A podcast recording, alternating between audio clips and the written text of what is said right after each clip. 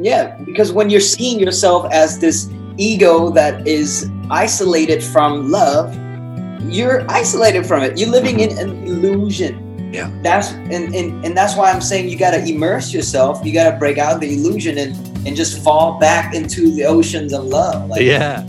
That was Harvey Dale. I'm your host, Michael Dunphy, and this is the Further Liberation Podcast. I came across Harvey and his work through Instagram, and I really appreciated his message. So I thought he'd be really interesting to talk to, and that he was. He told me about the tragedy he experienced that initiated his search for purpose. We talked about the differences between religion and spirituality, how to elicit change in ourselves and in the world, and what it's like to walk the spiritual path.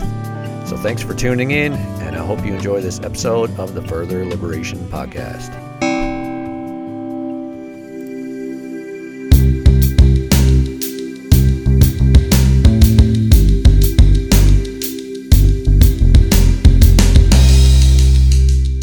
Yo, I think this is cool. I think all the topics we're about to talk about is pretty amazing. So mm-hmm. yeah, dude, let's get into it. Like, all right, cool. What, right, what was on your, I really like what's the first thing you think you're gonna go for? What's that? I think what, what's the word, first thing you think you were gonna go for?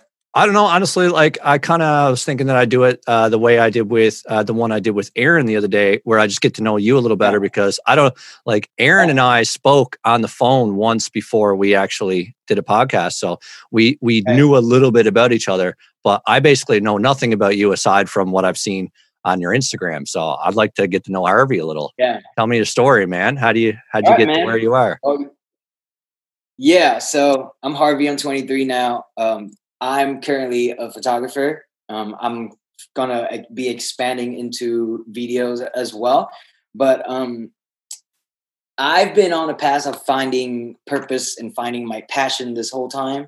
So um, I pretty much have my first um, wave of awakening at 18, and that was in like that was like rock bottom for me at 18. Mm. So that's when the awakening was happening. And for the past five years has been well not so much the last year but the past not so much the, the last half a year but for the past four four and a four and a half years has been struggling between what to do about my awakening. Like i have this conscious awareness of certain things but do i have the emotion capacity to do them? Do i have the courage to do them um, you know am i willing to stand out from the crowd? Stuff mm. like that right? So that's been that's been a battle. And now uh, where i am now i'm not afraid to stand out from the crowd anymore. And mm-hmm. i'm willing to stand out the crowd so that i can um, do the work that i was called to do. Very cool man. So could you tell me a little bit about that awakening process? Like what happened for you to have a shift in consciousness? Okay so so when i was um so I would have to tell a little bit of the story leading up to that year sure. of me being 18. Um, so 17, something kind of tragic happened in my life. And that is um, after our last day at school for our junior year, me and a few friends were hanging out at the pool, just celebrating that the school year has ended. And then um, we were wrestling. And then me and my two other friends, they were my best friends, by the way, we got electrocuted at the pool. And holy crap! That, was, that happened. That was, I, um, because there was a leak in one of the uh, light on the wall. Right. we were wrestling, we bumped into it. Uh huh. And then all three of us got electrocuted. And then, um, and then it was really, uh, I got blasted out because they had more surface uh, attached between them and the lamp, and I only mm-hmm. had my hand attached to them. So I was shocked very hard, but it blasted me out. Mm. And then I kind of had to watch them like get shocked until they go down to the floor in front of me and they both stopped breathing while I was CPRing them. So that was, yeah. So that was a crazy experience for me, which led me down a pretty, um, I would say, painful path. Uh, you know, uh, I couldn't, I didn't really know how to cope with that properly. So, um, um, my parents didn't know how to support me with that too. So I went, I started going heavily in drugs and um, you know, before that, I would just only smoke weed. I was a really chill stoner. I just wanted to have fun and and chill out. But then after that, it was ecstasy, and and then it was more pharmaceutical pills or cocaine or whatever that was there. And I just wanted to explore, but it, but it just got a hold of me for a period of time, and uh, my my my the rest of the group of friends started thinking that I'm going crazy whenever I really was just really needed emotional support from everybody. But um, they were not old and mature enough to realize that. So they start thinking I'm crazy. You know, start starting fight with me. One dude in the group wanted to fight me or, or, or call on his gang to jump me and stuff like this. So all these things were happening in my life, and then I said, "F all this," you know. I'm gonna go all out. So I, I had a huge like tantrum, and it's me just my like my dad was out of town and I just used my house as the party hub. I said, F everybody, I don't need family, I don't need friends. I'm just gonna call all his people from town, from everybody. I have like 30 people at my house just partying for like three weeks straight. And in those three weeks, I was the highest I've ever been in my whole life. And I would have glimpses of like very prophetic visions. hmm. during those nights of the parties, being yeah. high as hell on drugs. So I was, uh, I was like, wow, this is crazy. I'm seeing, I'm seeing like the devil and the angel in my head fighting to gain control over my mind, and I'm like, what is happening, right? And I start being curious about religions and governments and Illuminati and aliens and ancient religion, religions and cultures and star seeds and and all that stuff. Mm-hmm. And then um uh sooner or later I got in trouble because I was causing too much noise. I was too, being too irresponsible, you know. So I got in trouble. My dad said, "You're going to rehab." And I'm like, "Dad, I don't have a drug problem. I have an emotional problem." And he said, "That's what all addicts say. You're going to rehab." And so sent me to rehab. That rehab was on an island, which is great.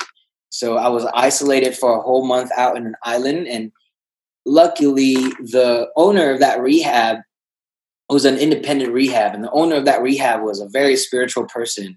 He was very much into spirituality. We had yoga classes, we have art classes at the rehab. The, the rehab was built in like a re- resort structure. Um, yeah, type of way and it was it was so nice everybody there that i met was just eh, they all hit rock bottom before they came to that rehab and they were all was just trying to love themselves and love each other and try to get back on their feet so that was like the first time i truly felt unconditional love that was so clear to me in my face and it was enough love for me to turn back the other direction mm. and says you know what i'm not i'm not i'm not gonna keep going on the fast lane down this lane of suffering anymore.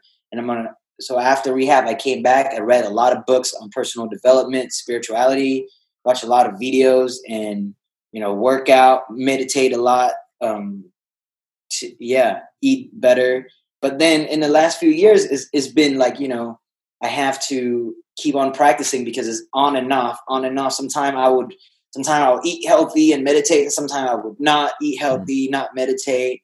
Sometimes I would stand out from the crowd and say and talk about things like consciousness and God and and Illuminati and possibly aliens or ancient religions and culture. And sometimes I would not because I'm like, oh no, uh, the consequence, the effects of me saying this is people are moving away from me. That's not good. Mm. I need people. No. So I would try to fit in again, and that never work out well for me. Mm-hmm. So now I'm ready to just be whoever the hell I am, doing whatever the hell I need to do for for me, for my soul to feel like it's elevating and it's growing. And mm-hmm. if people move away from me, that's great. That's that's that's supposed to happen. Oh man. Yeah. Holy shit, dude. That's a heavy story. Wow. Yeah, my Dark Night of the Soul lasted quite a long time, like mm-hmm. pretty much like four or five years of yeah. Dark Night of the Soul. It was pretty intense. Yeah. Um, I'm curious. Did you have any uh, religious upbringing? Did you have any connection to spirituality at all before this instance? I would say a little bit. Um, my mom considered herself a Buddhist. Mm-hmm. Uh, my dad doesn't follow any religion, but I was uh, born and raised in Vietnam. Okay. So I was around a lot of temples. So there was always a kind of spiritual feeling when you go to a temple. Mm-hmm. So I have this sense of spirituality in my life, right. but I never practice anything or not, I never care for it. Right. Grew, growing up around it, I felt it a lot. Mm-hmm. So you've always had somewhat of a belief in a higher power.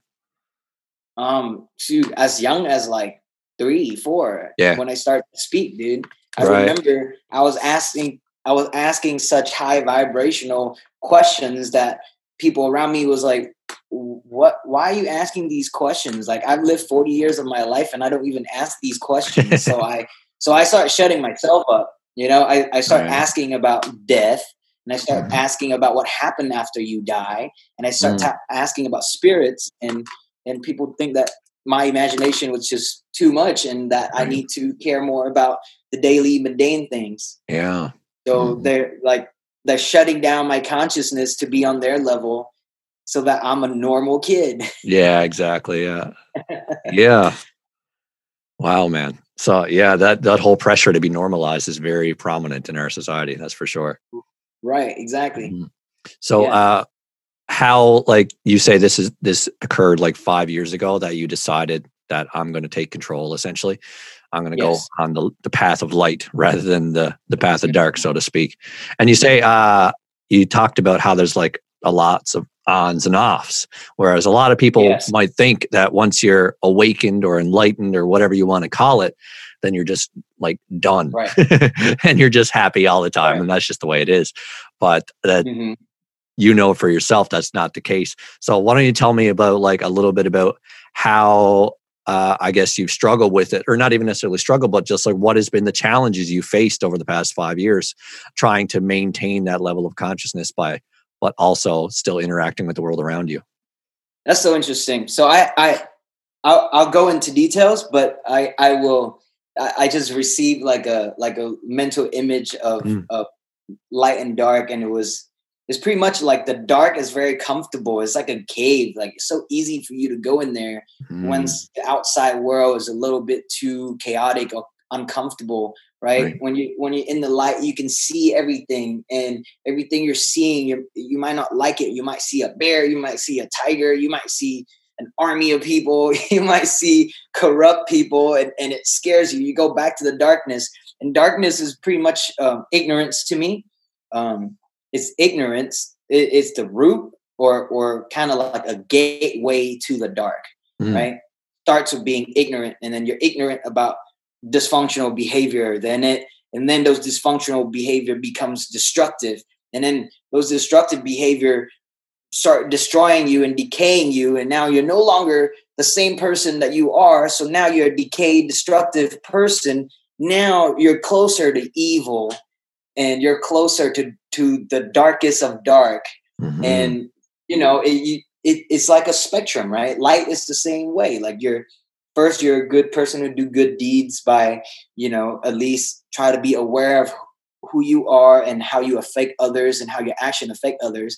And then you're aware of it and then you do more of it and then you do more of it and eventually become almost like a saint who don't do any bad at all mm-hmm. right?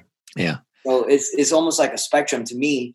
But so speaking about that i would say the struggle was um, with um, being being more um, I would say the dark is very clingy. It's very clingy and very sticky because um, if you have lived in ignorance your whole life, it's it's kind of like it's kind of second nature to you to to be so, mm-hmm. and um, it's that's why it's very sticky. But I would say I never had problem with uh, being aware of of more of myself or the the bad behaviors myself. It was hard for me to change them mm. like like let's say smoking cigarette, like addiction. Mm-hmm. That was hard to change. Um, being arrogant, that was hard to change. Being big headed about myself because I think I've been through so much, and then because I've been through so much, and I'm learning so much, and I'm doing so much work that I'm somewhat special, mm. or I'm somewhat like, you know, like I should be somebody more than somebody else because yeah. of the amount of intensity I've gone through. Yeah. You know what I'm saying? Like that mm-hmm. was so hard to let go for me. I was like, oh, I'm this dude. I'm this dude. yeah, yeah. I experienced yeah. the same thing myself, man. Like right. I, you know, from my perspective, I suffered more than anyone. you know, that's the way I seen it through my eyes. Like maybe not to that degree that I've actually felt like I suffered more than anyone, but like to the people that I've seen in my life, like my good friends, they always seem to have it way better than me. So I always thought to myself, right. there's no way they'll ever understand what I think. And I always felt like there's no way I could confide in someone and get their advice because there's no way they could understand what I'm going through. I, I never asked for advice, almost never, because it's not that I didn't think my friends would be kind and comforting and try to help me. It's just that I was like, they might say something, but they're not going to be able, it's not going to apply to me because in my mind there's something they just simply can't understand because they never went through it so there's no point. So i would only right. look to myself for answers. I'd be like i got all the answers. Nobody else don't know anything. Like it, it was I a level of arrogance relate. yeah. I totally relate. Mm-hmm. but but you you you brought up something that made me think uh, about how to explain this even better. Um so you know you know that um you know that little vortex of like emotion like going from apathy to like mm anger, desire, and love and yeah. compassion and all that. Mm-hmm. Yeah, and the, the frequency of them all. That's pretty much like the light and dark right there. Right. Like exactly. dark. Yeah, dude.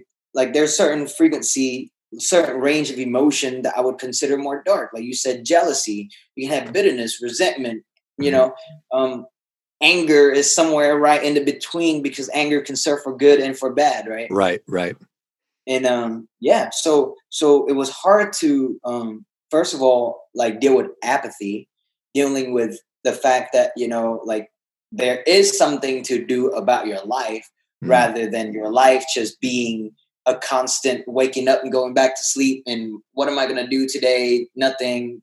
and then going back to sleep, you know, it's just like whatever, be on your phone, maybe hang out with some friends, maybe not, yeah. you know, mm-hmm. like, or just playing video games all day or whatever.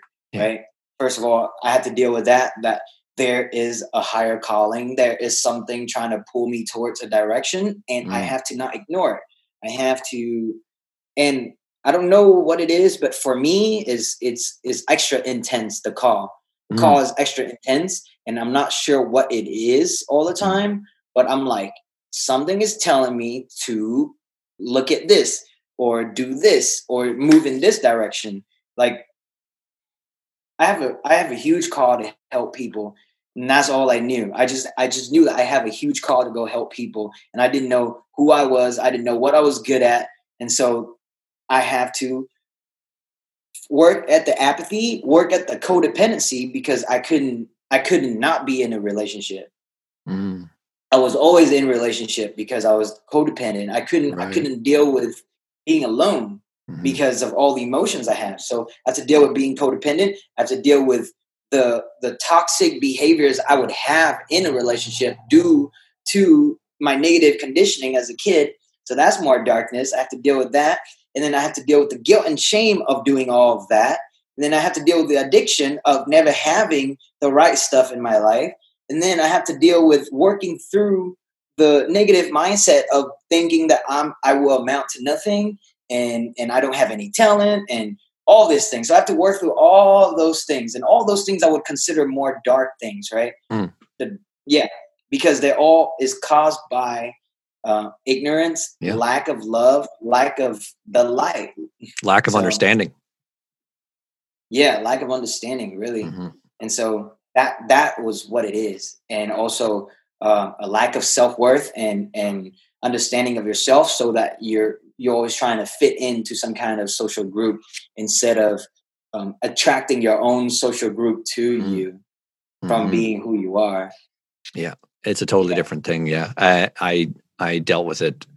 Uh, that was one of the big things for me as well. Was like I consistently cared about what other thought other people thought of me my whole life. Like that was what made me. If I didn't have the approval or at least some like respect from someone or some right. admiration from someone or whatever, if I felt that that was going to be taken away, I felt like I was going to implode. Like I was like, I can't survive without someone caring about me. you know, it was I was so dependent on others. And the thing was for me, I didn't believe I was.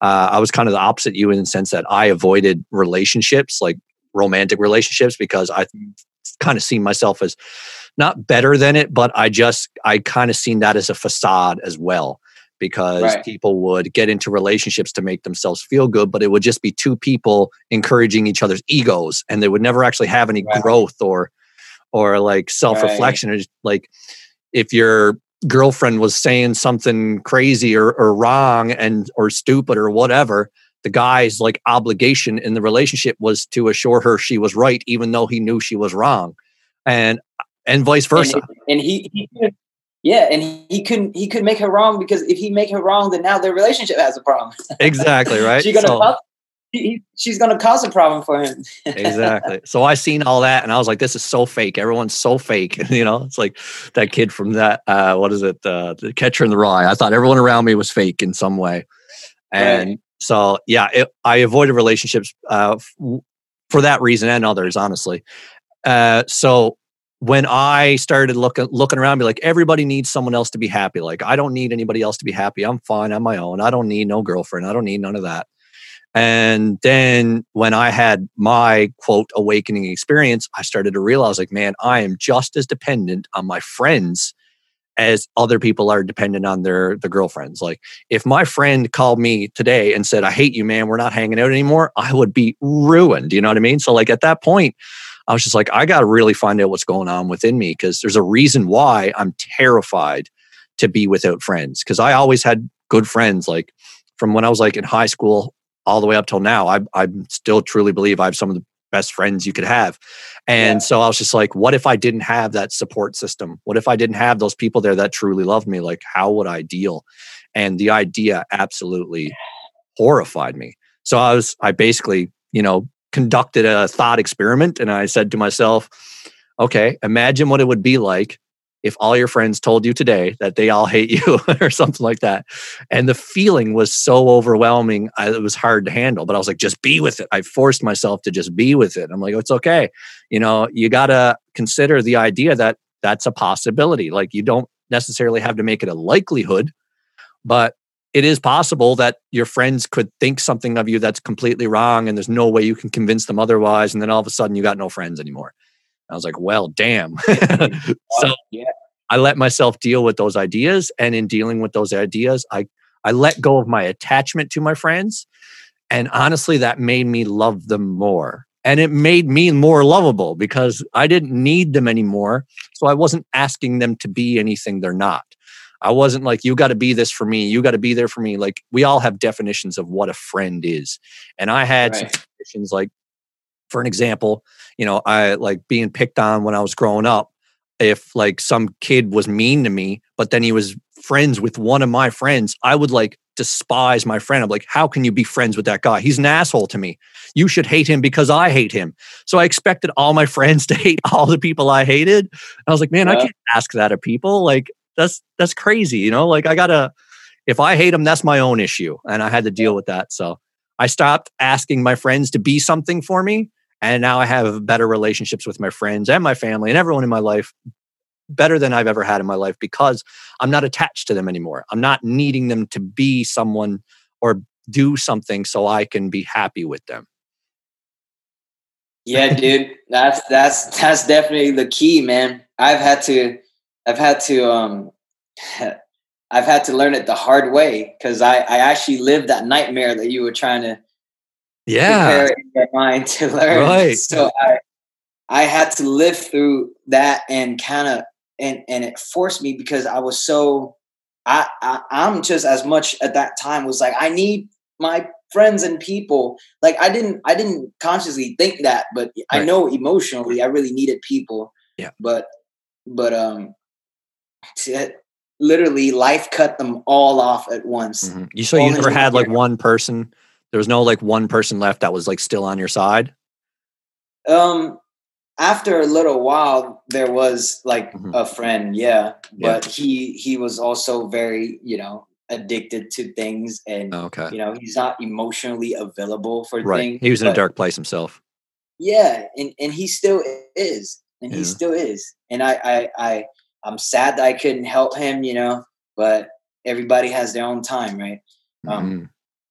Uh, but yeah, dude, there there is one friend. Um, I definitely have to give credit to him, but um, it, he was there physically, but not all the time can be there emotionally, right. right? Yeah, of course. And that physical presence was was good enough for me to feel like okay, there's something. Like I'm not gonna, you know. But uh, but uh, during those time, bro, I, I try to like I try to kill myself Mm. like I literally did because I I I not no joke. I tried to jump out of the building, and um, I had a girl at the time. She um pulled me back, you know, right like literally like right on time as I was making my move, and uh, you know, I'm I'm close to death like three times in my life already, and um, I've just been through like the the kind of darkness that went on in my life is just like sometimes it gets like so dark that I'm like, how am I here? How am I here Mhm. right now?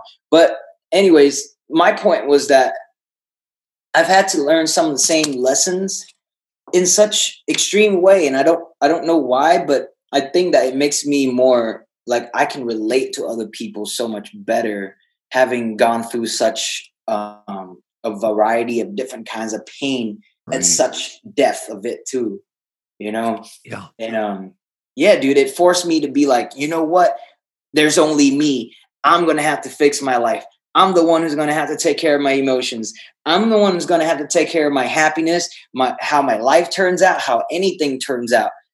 Nobody's gonna be there. I gotta prepare for everybody to leave at any second.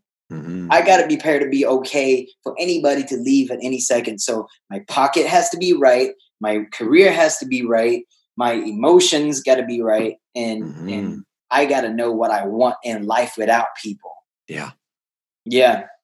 And and it showed me a great deal of things I want in life without people, but then I got caught in the trap of going after those things and never caring about people. Not not Mm. never caring about people, but never pursuing people Right. because it was such a deep pain that that that I was abandoned, I was rejected, and I, I and and I lost trust for all the people that was around me, Yeah.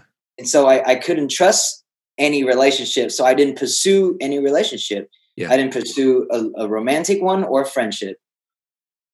I just went straight on like work, work, work. I'm gonna put all my time in work. I'm gonna build myself, build myself. Right. Yeah. So, what made you start to want to connect with people again?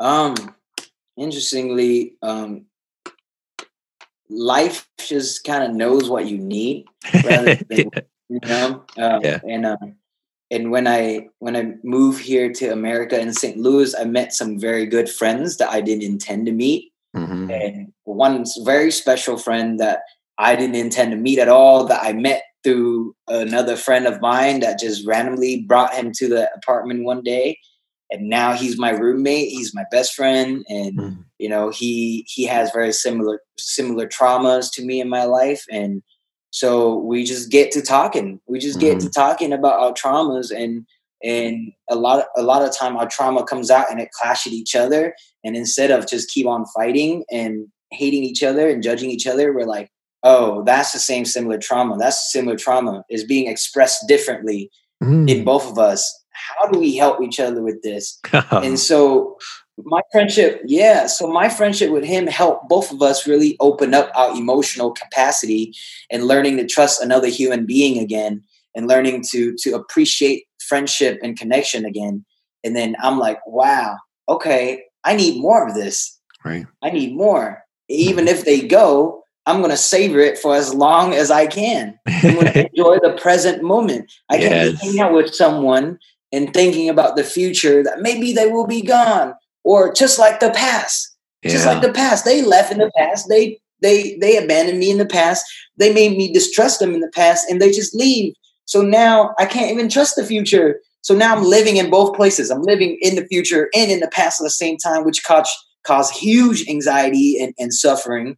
And now I'm just like, no matter who it is, no matter who comes in, I'm going to enjoy the best of this moment right here, mm-hmm. right now. It's never going to happen again, but the juice of it will stay in my soul for the rest mm-hmm. of my life. And it's going to forever ripples and expand my soul of more love and more compassion and just more more love, dude. oh, dude, that's beautiful. I'm so glad you have that, man. Yeah, yeah it's it's a truly uh, like uh, a blessing to have someone in your life that you can discuss those types of things with. And I like the way you said about like you're you're mm-hmm. constantly worried about like, am I going to lose this friend and what's going to happen and is it going to be like the past or it's going to go dark again, kind of thing. That um I noticed that in, in friendships a lot when right. I was younger. Like, you know, when you're teenagers, like I find everybody, if you find that group of friends that is so awesome that you all like, you find like a second family in your group of friends and you get so close right. that it feels so good to be with each other. But then we all get a little bit addicted to it.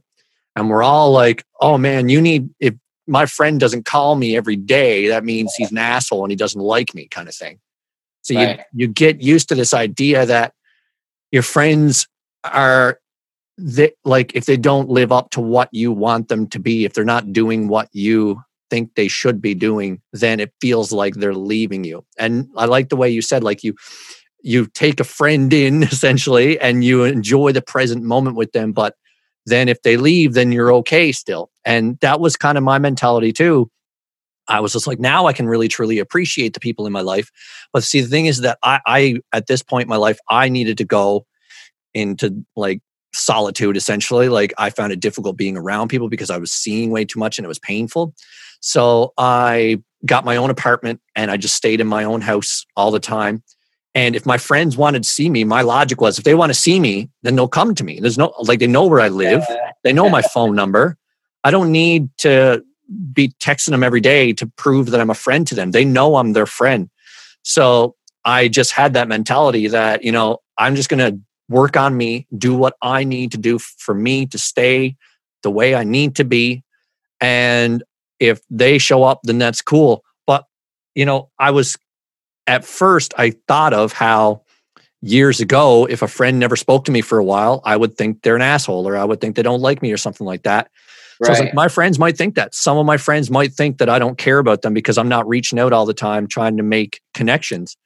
But mm-hmm. me reaching out all the time trying to make connections wasn't a result of me being a good friend. It was a result of me needing their presence because I couldn't be alone.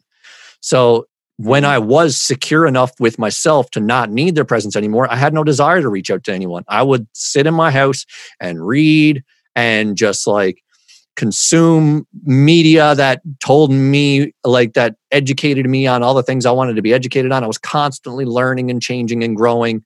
And I was like, if, if my friends want to come hang out with me while I do this, that's fine. But I'm not going to go back down the dark path I once was with, there with them. So I, I realized that some of my friends understood completely. Like I spoke to them after about it, and they're just like, "Yeah, we know you're just doing your thing, and we know we you still love us. It's no big deal. You don't need to reach out to us all the time." But then there were some of my other friends that were like, why the hell doesn't Mike leave his house? Like, what's his problem? He never hangs out with us anymore. And I remember one of my friends saying this to one of my other friends, and my friend who understood me was like, Mike just doesn't, he's just secure enough in his own being that he doesn't need other people around. So he's not reaching out. And I was like, oh, I'm so glad you understand that. like, I'm so glad you you gave that information to my other friend because I don't want to offend anybody, but I'm still not going to change my behavior to not offend someone. You know what I mean? I'm going to be real to me no matter what. And if that offends people, then that's unfortunate, but I'm not going to stop being my real self. And I just noticed that that I was a lot better at just appreciating someone. Someone come over to my house, be like, "Hey, I want to come visit." I'm like, "Oh man, please, that'd be amazing." They come over for a couple hours. We'd have an amazing conversation. We'd have so much fun together, and then they go, and then I'd have no desire whatsoever to ask them to come over again. But I truly mm-hmm. loved and cherished every moment we had together. So I found that that was like the place to be for me. Is I can enjoy and cherish and appreciate every single moment but I attach myself to none of them. There's nothing that I'm just like, oh, I need that again. I need that again. Even no matter how beautiful the experience gets, I never grab onto it and try to take more from it because the way I see the way I see it in my mind is that it's like this love, this this this feeling of connection is this infinite source. But when you grab it and try to pull it all towards you, you are limiting its power. But if you just let go and let it shower you, then it, it's kind of always there. It's always moving through you. But when you're trying to hold it all in your hand and be like, oh, I want to take it and put it in a box so I can keep it, you are limiting its power. But by opening yourself up yeah. and saying, I don't need it, come to me and then move through me and go past me, then you you really truly feel what love is supposed to be. And it's that mm. just ever flowing constant feeling of perfection essentially. Yeah. That's so true, dude. That's so true. And it's very interesting you said that because when you said is limiting is power, like like how I see it is that you're you're little you you're being on a, a frequency where it can't flow in. Mm. Like you you you can't control this thing, but you're you the only thing you can control is yourself and your vibration, and you're being at a frequency where that all that frequency of love can't flow into you. Mm-hmm. You're not at the right frequency to tune in that, so it can't like no matter how much love there is out there, can't flow into you. Yeah, because you're like, I gotta have love. yeah. yeah, exactly. give me more. Give me more. Yeah. Well, it's the most like beautiful feeling we can experience. So it makes sense yeah. that everyone's going to get hooked on it, man. Yeah, but yeah. but that's but that's so paradoxical because it's like mm-hmm. uh, to get it, you you got to be like, I am love. yeah, there's love everywhere. you don't you don't get it or give it. You just are it, man. You are it, and you yeah. you you immerse yourself with it. You you merge yourself with it, and you mm. realize that you are it. And I love that. Sudden, I want to write that down. You mer- you immerse yeah. yourself in it, and you merge yourself with it. I got to remember that. That's that's yeah, a nice one. Because yeah, because when you're seeing yourself as this ego that is isolated from love, you're isolated from it. You're living mm-hmm. in an illusion. Yeah. That's and, and and that's why I'm saying you gotta immerse yourself. You gotta break out the illusion and and just fall back into the oceans of love. Like, yeah. Like, it's like, like, it's constantly surrounding you. It's always there. But if you believe in yourself as a separate individual, you are literally creating this barrier in your being from the infinite flow of it. It's always there. It's like you're in like an ocean, like you say, but you're holding up this barrier to keep you from getting wet. And then every now and then you let a little bit in so you can feel the wetness. And then you're like, I'm going to put that wetness in a bottle and you're going to try to keep it. But if you just let go of the barrier, then you live in love. You are love. Yeah. Oh, right. Right. That's cool, man. Yeah. Yeah, dude. Yeah. Yeah. Dude, that's, that's yeah. Yep. Ah, cool. Loving this. Mm-hmm. So I'm curious, like, uh, what is, I noticed a couple things that you've posted, and I remember one thing, like, uh, I just I I guess I'm just curious about your your worldview in general now. Like obviously we we see so many things the same, but like is there any particular religion or sect that you uh, see as what you would subscribe to? Is there something like I noticed one time I think you posted something uh, I can't remember what it was, but I can remember thinking that um, you were a Christian or at least believed in Christian philosophy. So I was just wondering, like, is there something that you particularly believe in? Do you identify more with Christian or Buddhism or anything, or is it kind of like a little bit of all for you? I I don't identify with anything at all. I mm. I don't, but I I truly believe that in everything there is there are gems everywhere, mm. and um, no matter like you could be following Christianity and with all of its mm, how would I say, um, maybe certain certain lies or certain manipulation that goes on in certain religion. But mm-hmm. if you are somebody that's awake and aware, and you have that kind of like mythical, intelligent, that that's able to translate mythical language, how they have these transcript, like you, mm. you just have a, a knack for understanding it, and you can translate it into the the right language and the right frequency for people to hear, mm-hmm. then it doesn't matter what religion you're from. So if I share something that is from a pastor, fr- from a Christian church, but I see that this dude is more than a Christian, Hmm. but he's using Christianity as a vehicle, as a language to talk to people who would understand that language. Yeah. Exactly. Yeah. So when you see people from different religions and you and even with people who don't follow a religion but call themselves spiritual, there's a there's a theme. There's always a theme of the hero's journey. Mm, Like like God has a better plan for you.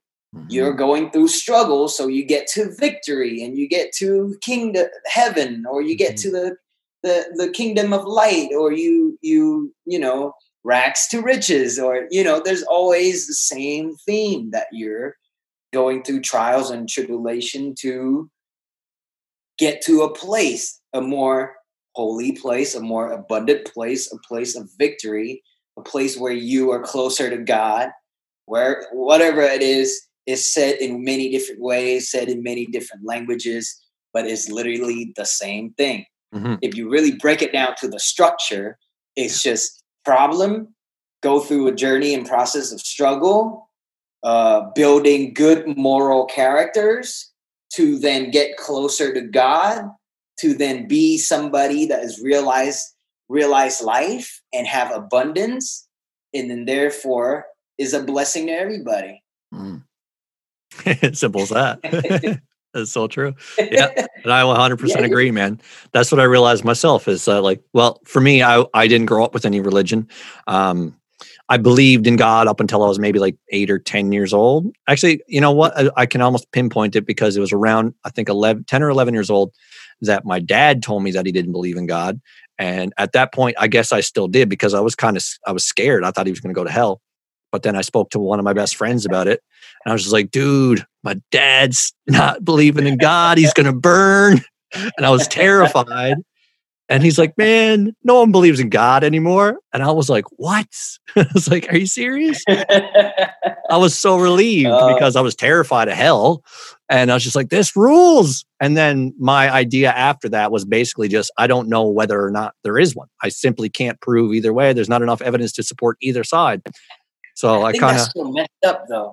Mm. I think I think that is so messed up what what goes on in in Christianity or Catholic Church or Catholicism um in the Western world is like like I I can't imagine because I didn't grow with that, but I can't imagine now being an adult and thinking back about that and imagine myself being a kid thinking that at maybe at three or four thinking that there's sets of things if I don't do or Mm. if I do do.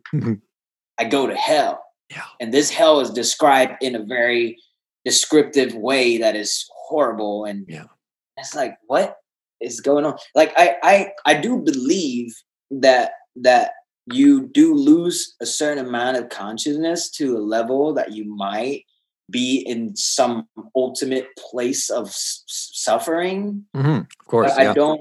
I, I I do believe that somewhere in the spirit world that do exist, but I don't believe in if you just ending ended up like doing one of the original sins today that you end up in hell. Yeah. Yeah, You know? exactly. So you I never grew up with that fear. You never grew up thinking that you're going to go to hell if you don't do something. Well, believe it or not, I do. I do, but it was exposed to me like later, like maybe around eight or Okay. ten. Yeah.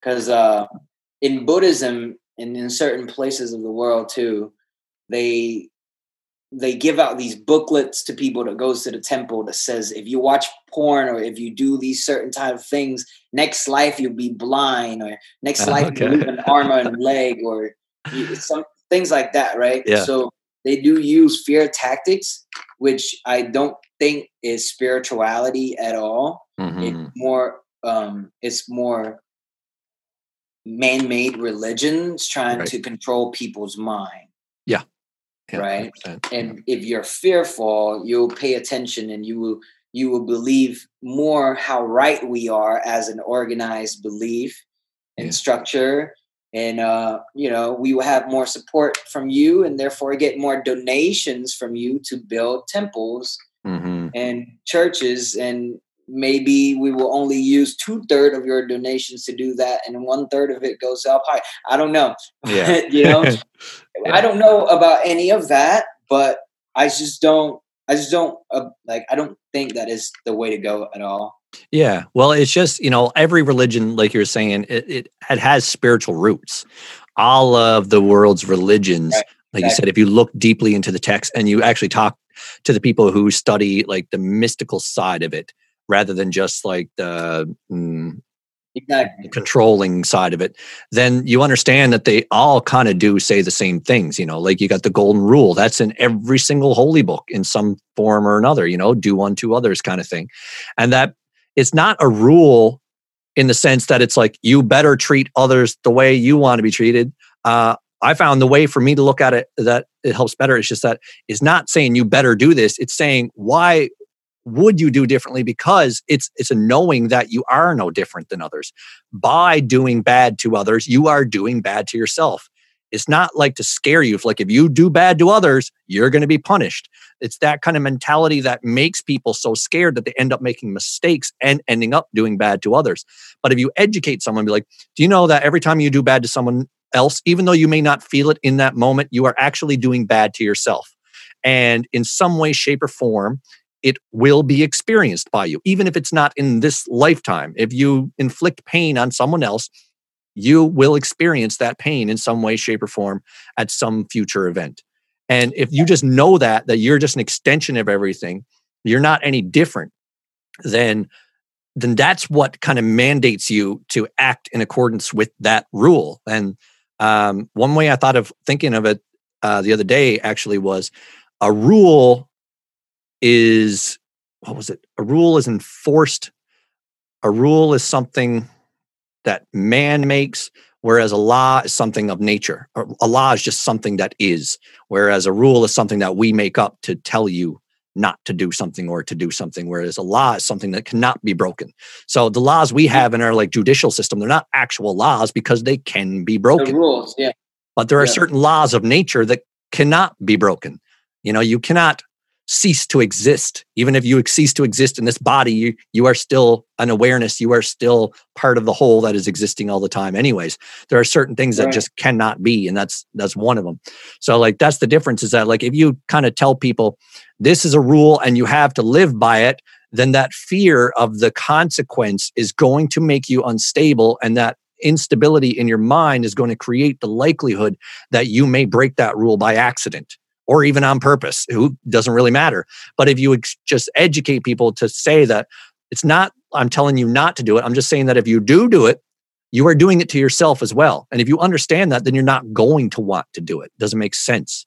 So it, it's a totally different uh, way of looking at it. Religion being, religion to me is essentially the idea of separation. Like you have Jesus, and he is better than us. He is greater than us, and we should we should uh, thrive to be like him. But if you listen to actual Jesus teachings, he says, You are like me. You are me. You can do what I can do and more. Like these are Jesus's words. He is not saying, You are my. Yeah.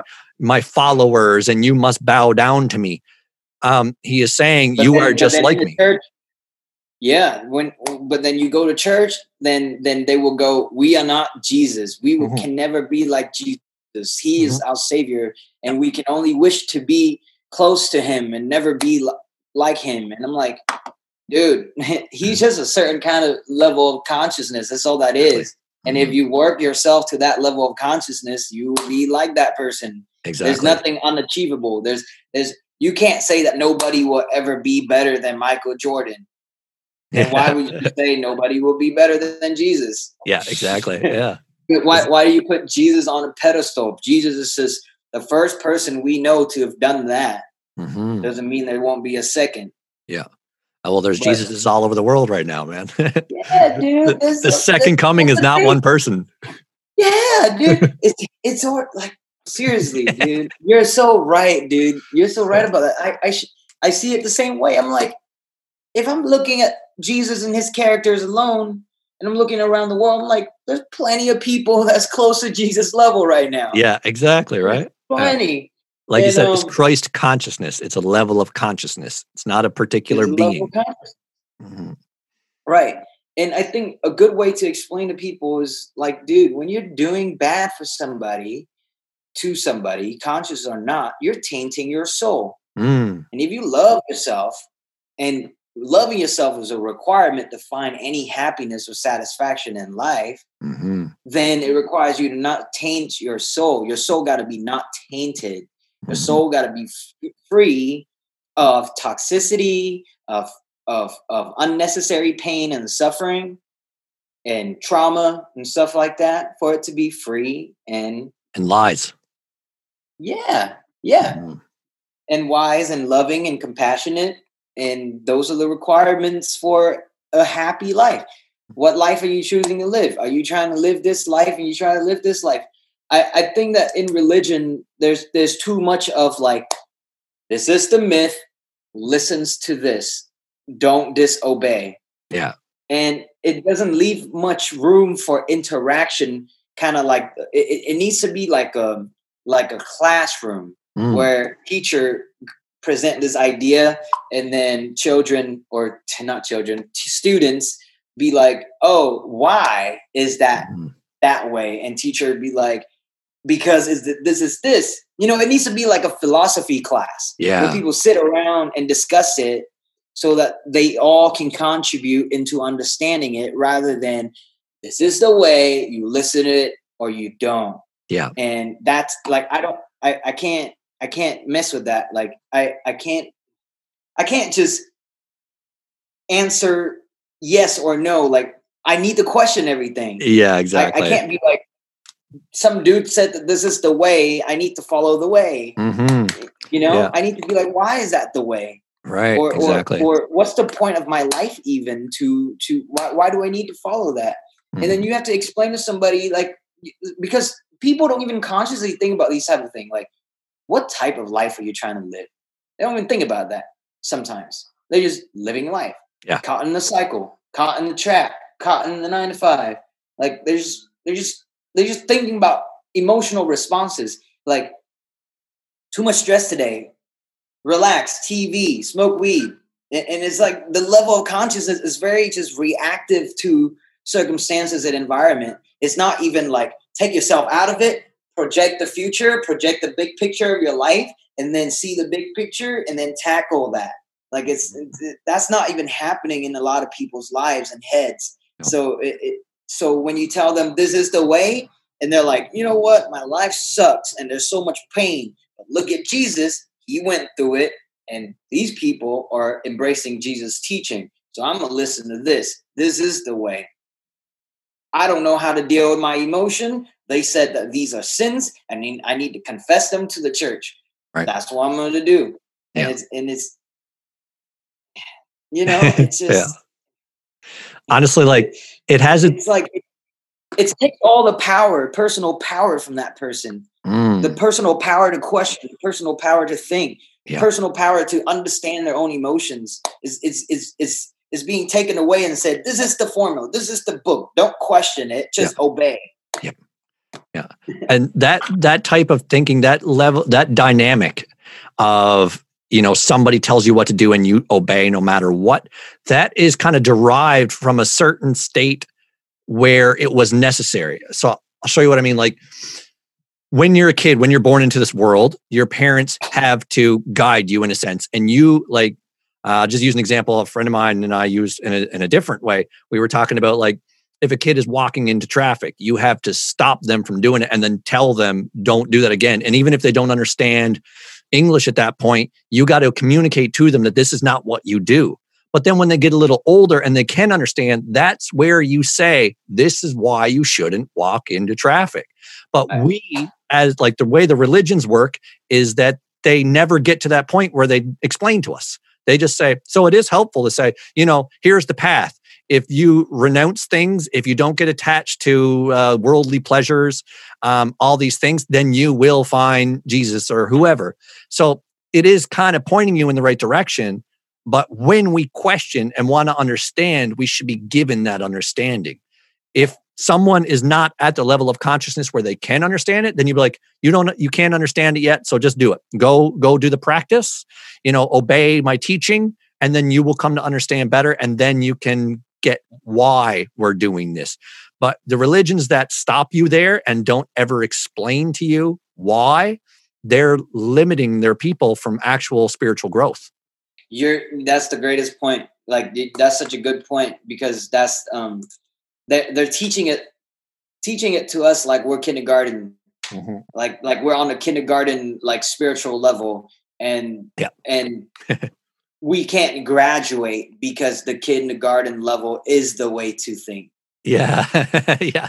You know, like there's no, there's no other way to think. This is yeah. the way to think. This is all. This is the only book you need to read for your whole life. Yeah. This is the only scripture you need to read for your whole life. These are the only sets of rules, and you don't. Mm-hmm. You can't question it. You got, can't go beyond it. You can't go outside of it. This is the only place that you're going to get it, and that's messed up. yes, indeed, man. In my eyes, yeah. yeah. It it certainly helps some people because some spirituality is better than none Mm. But you know, yeah. But, but you got to keep evolving. You got to keep knowing and understanding exactly. more. When you stop yourself at one of those levels and just say, "This is it, we're done," then you are limiting people from their true spiritual growth and their true connection to God or the All or the universe or whatever you want to call it. Right. There's so many things in in all the holy books like that. There's so many things that can be um like bastardized like they just take these teachings and they use them for their own power. Like just an example like uh, you can look in the bible and many of kings and people in pat in the past have done this. They've used the bible as a way to justify having slaves. Because there are parts in the bible that tell you how to like treat your slaves and stuff like that but there that's something that has been like commandeered and changed to serve the kings in power but if you look deeply, the way you're saying it before, like if you have this understanding of that scripture, you can just kind of see what their true meaning was. From my perspective, the true meaning was that you give yourself fully to the all, you give yourself fully to the higher power. There's some times where I can't fully logically explain the fear or or the ignorance that's going on in my mind. like, why do I feel this right now? I might not have the answers right now. But if I just kind of take a breath and be like, I just trust in everything. I just give myself fully. I surrender to the force that is me. I don't need to know right now. And then if I do that, I find relief within myself. I might be in tremendous fear or physical pain, even. And I'm like, oh, how do I get rid of this? What do I, what steps do I take to make this pain stop? And if I don't have the answers, the answer is surrender to it. Let it, oh, like just Stop trying to fight it. Stop trying to resist it. Let yourself be. And if you surrender to that higher power, then you will feel the quote grace of God. You will feel that relief. You'll be like, oh, it's so much better now. I actually feel one with everything, and you no longer feel that pain or that or that fear. So that is a good piece of advice, you know, like obey the teachings always, always have faith. Sometimes it sometimes the questioning can actually keep you from the connection because you're like, I need to understand it now. You need to intellectually understand it. And that need to intellectually understand is keeping you from understanding because you want to be able to put it in a box and understand it the way you would like a math. That's problem. a lack of trust, right? That's a lack mm. of trust. Yeah. It's a lack of trust in a higher powers. That's so you you you gotta question everything. You gotta know everything. But the thing is, if you if you have done this for a while, you will understand that this is a lifelong thing. You're going to be yeah. questioning for the rest of your life and maybe in your next life and your right. next life. Right. So exactly. you're going to keep doing that. So are you going to postpone your spiritual practices because you don't understand everything just yet? That mm-hmm. is your next obstacle right there. Yeah. That is exactly. your next obstacle, the next thing you need to resolve. But yeah, man, dude, I can't obey to any God. I can't obey to any God that tells me I need to do certain sets of things or else I'm going to be punished. That mm-hmm. God can take this up his a-hole, right? Yeah. I I obey to the God that speaks to me when I make a mistake, who mm. understand free will, and when I make a mistake, the little voice in my head goes, "See, see what that did to your life. How do mm. you feel? Did, mm-hmm. did that feel good? Oh, it didn't feel good, huh? Well, why don't you stay with this emotion for a bit? right. and really feel how much this hurt you in your life. Okay, now let me show you what's better for you. Mm-hmm. Here, like the God that we know makes a suggestion, be like, you know, this is the truth. If you do this, you'll feel better. I'm not saying you have to. No, the the true God, that the true God doesn't tell you what to do. It shows you the truth and says, you have the will to do as you please. But here's what would be best if what you want is to feel good. And it doesn't even say what is best in the grand scheme of things. If you want to feel bad, God will show you how to feel bad. like, here's how you, if, if that's what you want, then here's how you do it. But it's always going to be there with the truth, explaining to you exactly what is necessary for you to return to what you truly are. And that is the connection of all things, which is the ultimate feeling of, of love or bliss or pleasure or whatever you want to call it and yeah so there's there's no real commandments uh, there's an actual uh, there's a book i read that talks about the 10 commandments and they i think they actually call them the 10 suggestions because they're not actual rules they're just like if you want to live the way you say you do in that you want to feel happy and joy and connection and love then here's the way to do it uh, but i'm not telling you you have to that's the idea of free will god grants us free will in that. So does it does it say that the where the Ten Commandment come from? Like what like was it a suggestions from God? Essentially, yeah, yeah. It was just because if you look at it, like people can argue all about it, and I'm like, I think it's the basic requirements for a life uh, for for a pretty good foundation for a fair society. Mm, you know, that's why everybody wants to be in America because mm-hmm. they can say, "Fuck Donald Trump," and not be fucking jailed and kidnapped by the government. Right, right. Yeah, exactly. For now. For now. Who knows what the way we're going? But I don't know. That's just jokes. I think that love is winning every day, man. I see it every day. I see I wake up and I look at things online and I see the fear of people, but then I see how many people are becoming awake because of our situation. Amazing. I just I just watched a video right before our, our call and it was a sheriff somewhere uh, in the South, and he was basically saying, I will not s- support, I will not enforce the laws of a tyrannical institution. And he was just like, I'm not going to do these things that people are saying. And I was like, hell yeah, man. Even the law is standing up to saying, I'm not playing ball with these tyrannical type things that are being put in place. And those things I see all the time. I see more and more people waking up to the reality of that we're what we're being told uh, is not always true, and it doesn't. America about to reach some very, very extreme climax this year, bro, and it's uh, mm-hmm. It's very exciting. Is never is is is is a little bit antsy. I get a little bit antsy about it, you know, mm-hmm. like because it, it is it is a situation where there's a lot of uncontrollable variables going right. on. So we're all gonna we're gonna we're all gonna our, our, our lives to be changed in ways that we don't have any control over. We have certain control over it, but mm-hmm. not in every single way. Right. But the climax is something that I don't think anybody have ever seen. Yeah, I know. What's about to happen? Mm-hmm.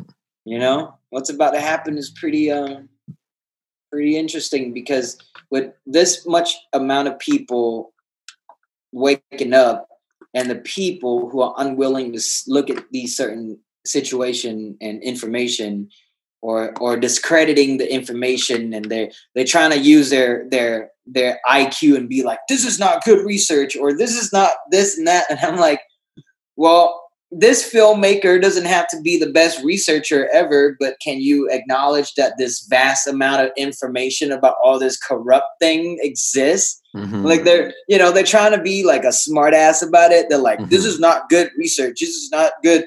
Da da da da da da. And I'm like, you're just trying to not know the truth yeah. by by by criticizing this man who's trying to bring the truth out. Right. Yeah. Like, why don't you start criticizing his skills of doing his job? and find out whether that information is actually true by exactly. looking at other people who can do good research. Mm-hmm. Yeah, the whole idea that academia is the only way to get truth. yeah, and if I if if I didn't and if I didn't create like a whole like like it's like I I cannot find out truth if I didn't go to school and know a specific way of conducting a research, hmm then then whatever I'm presenting to you is not the truth, or you're you're not gonna listen to it, or you're gonna fight me and try to be a smartass with me to show that you really have the credential to do so, and and I don't. I'm like, it's just an ego battle of you not really just, you know, if you didn't have that ego, you just be like, yeah, that was a weak way of trying to prove the truth, but I looked into it and Mhm. there's all this information out there. So Right. I would suggest that you do this and this and this next time. That hmm would be the way that somebody would respond to it if they didn't have the ego.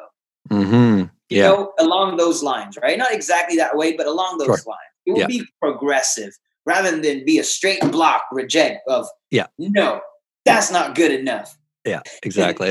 yeah. So That didn't follow the proper channels. Exactly. Uh, and it's been shown time and time again that the proper channels can't always be trusted. You know, there's plenty of scientists and doctors who have spoke out about how the whole peer review system is corrupted. You know, Yes. Like even that is not trustworthy. So why do we only take what's peer reviewed as gospel and then ignore everything else? Like if it's not in a peer reviewed paper uh, owned by some corporation, then then it's is not uh, credible at all. Yeah. And so so so so these like like if um if the top guy's corrupted don't you think all the smaller guys who get the information from the top guy gets the wrong information yeah, and so they're all peer reviewing the wrong information yeah. mhm.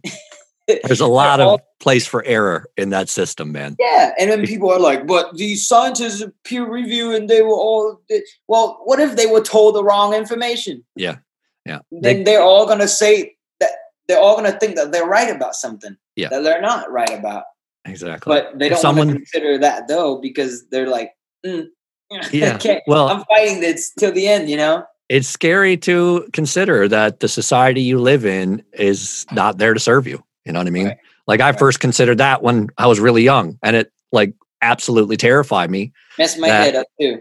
Yeah, I couldn't be trusted. The the government or, you know, the you know, growing up, you kind of just believe that the society you're in actually cares about you and wants you to do well. And then you kind of learn that the only reason why they want you to do well is because they want you to remain a consumer and you know support their system in some way and that can be really terrifying for people to accept so Even that is better than than than. even even like to me, like even like taking care of us so that Mm. we can consume better mhm. is still better. Mm, like why don't you just give us a bunch of money so we don't have poverty as much like don't give us money like that but give us Mm. like a little boost so Right. now we're all good and then now we're pumped to go to work again and now Yeah. we're doing like you know maybe that little boost we can pay for something that teaches a good skill and now we become better skillful people and now we can buy better products from you. But Yeah. we all can be stuck in this trap and not be hungry and homeless. Yeah at least please. I know right? Like come on give us the bare minimum at least. But, you know the system won't work like that. The system that's in place that depends on growth and depends on um, there being some that have more and some that have less that is part of this system. It's an eight in the system. So to just try to make everybody an equal player will destruct the system. It won't it will no longer maintain itself built on that premise. So it, it is kind of just uh it doesn't really work like that. So they can't perpetuate their usual way of doing things uh, by giving everybody what they need. That whole system in general, you know, like they can't like just for an example, you can't create a product that is actually long lasting because everybody will buy your product, and then in two years' time, when you're out of money, nobody's going to buy your new product because the product you made before for them is still working. so there's no room for growth when you actually make good products. Like obviously there's going to be innovation and upgrades and stuff like that. But in so many inju- industries there's planned obsolescence, which essentially means that they build into the product the fact that it's going to break down. They'll make it so it breaks down after a certain amount of time so then the consumers have to buy something new. So that whole system of growth cannot operate properly if you actually create products that are long lasting because then in a couple of years time you're you're just going to go out of business because you are no longer producing anything that anybody needs because they've already got everything they need. So the whole monetary capitalist mm. system, whatever you want to call it, it it just it cannot keep going on the idea that everything everything is going to it cannot reconcile itself with um what's the word I'm looking for? Like sustainability. You cannot have capitalism with sustainability because sustainability by nature contradicts the idea of growth and constant growth is what capitalism is going for. So it just it it needs to die down so then you can implement a new system that literally is the objective of it is to actually give everyone their their basic needs and then more because there's no reason why we can't have everything uh, we need in order to, to live and thrive. There, there is enough resources. There's just the system that in place uh, mismanages those resources, so we don't get everything we need. See, I I, I agree with that to a certain extent hmm. because mm. I don't I don't uh, I don't be, I don't disbelieve in capitalism, and I don't think that is the problem. I think that just exactly like like you said, like capitalism is all about growth Mm-hmm. But then, is it true growth because these people are holding back the growth and giving you little bit of mm-hmm. growth mm-hmm. to extract more from you? So right. that is the use of capitalism. Yeah. But then you have never had such a more booming society, you know, then that's because of capitalism. Mm-hmm. But it's the companies that are releasing things cheap things, so they can release cheap thing again next year. Yeah. Those are the ones who are capitalizing on you and then creating a big gap because right. you're spending and they're taking.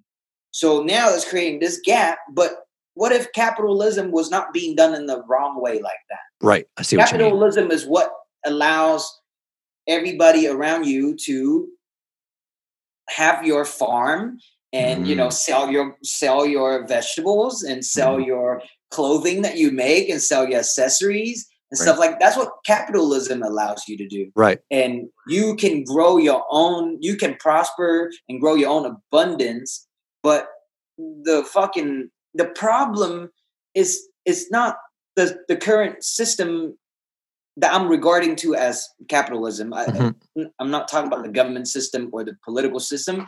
Just the way um, the economical system is going. I don't. I don't think it's wrong. I think people have the wrong morals. Mm. People don't have morals is fucking up. If you have a good system, you have bad morals. It's gonna fuck up the whole good system. Yeah, yeah, yeah. That's a very and, good point. Yeah. So I really think that that's the that's the real problem. Mm-hmm. Is where people morals are people are completely disconnected to their heart, right? They, completely disconnected to their heart space. The whole um, Silicon Valley, you know, type of space, like people are very much up here, and they're mm-hmm. trying to reach enlightenment by by taking a lot of things. And enlightenment is right here, dude. like it's not in numbers and zeros and fucking computer and technology and, and more hallucinogen. Yeah. Is here. Enlightenment is right here. It's right. in your heart. Mm-hmm. Yeah, that's a very good and, point to make, man. Yeah, I agree. Yeah. Like, uh, as long as mm-hmm. say that again. Go ahead. Go ahead. Well, it's just yeah. The idea behind it is like it's mismanagement of capitalism. Like their their ideal is a, a truly free market. Like that's what they that's what they profess right. is that capitalism is a free market. And if everybody was truly free to sell their goods and produce their own goods and uh, you know sell it to other people then it would be a totally different thing. But you have these systems like basically immoral people find loopholes. And just an example that my friend uh, who i had on the podcast a couple weeks ago told me she said like when you go on amazon you find a product that is um, being sold from like a mom and pop shop and they'll sell it for so much money so they can keep themselves in business. And then amazon will seek out that product and source it themselves so they can make it cheaper. And then when you go to the page to buy that product from the mom and pop shop, on the side there'll be an ad for the same exact product but way cheaper straight from Amazon. So it's not allowing these mom and pop shops to survive. So people can't actually uh, grow their small business because all big business is basically using loopholes within capitalism to squash them out. And then nobody who is on a lower tier can actually uh, raise enough money or produce enough money to support themselves.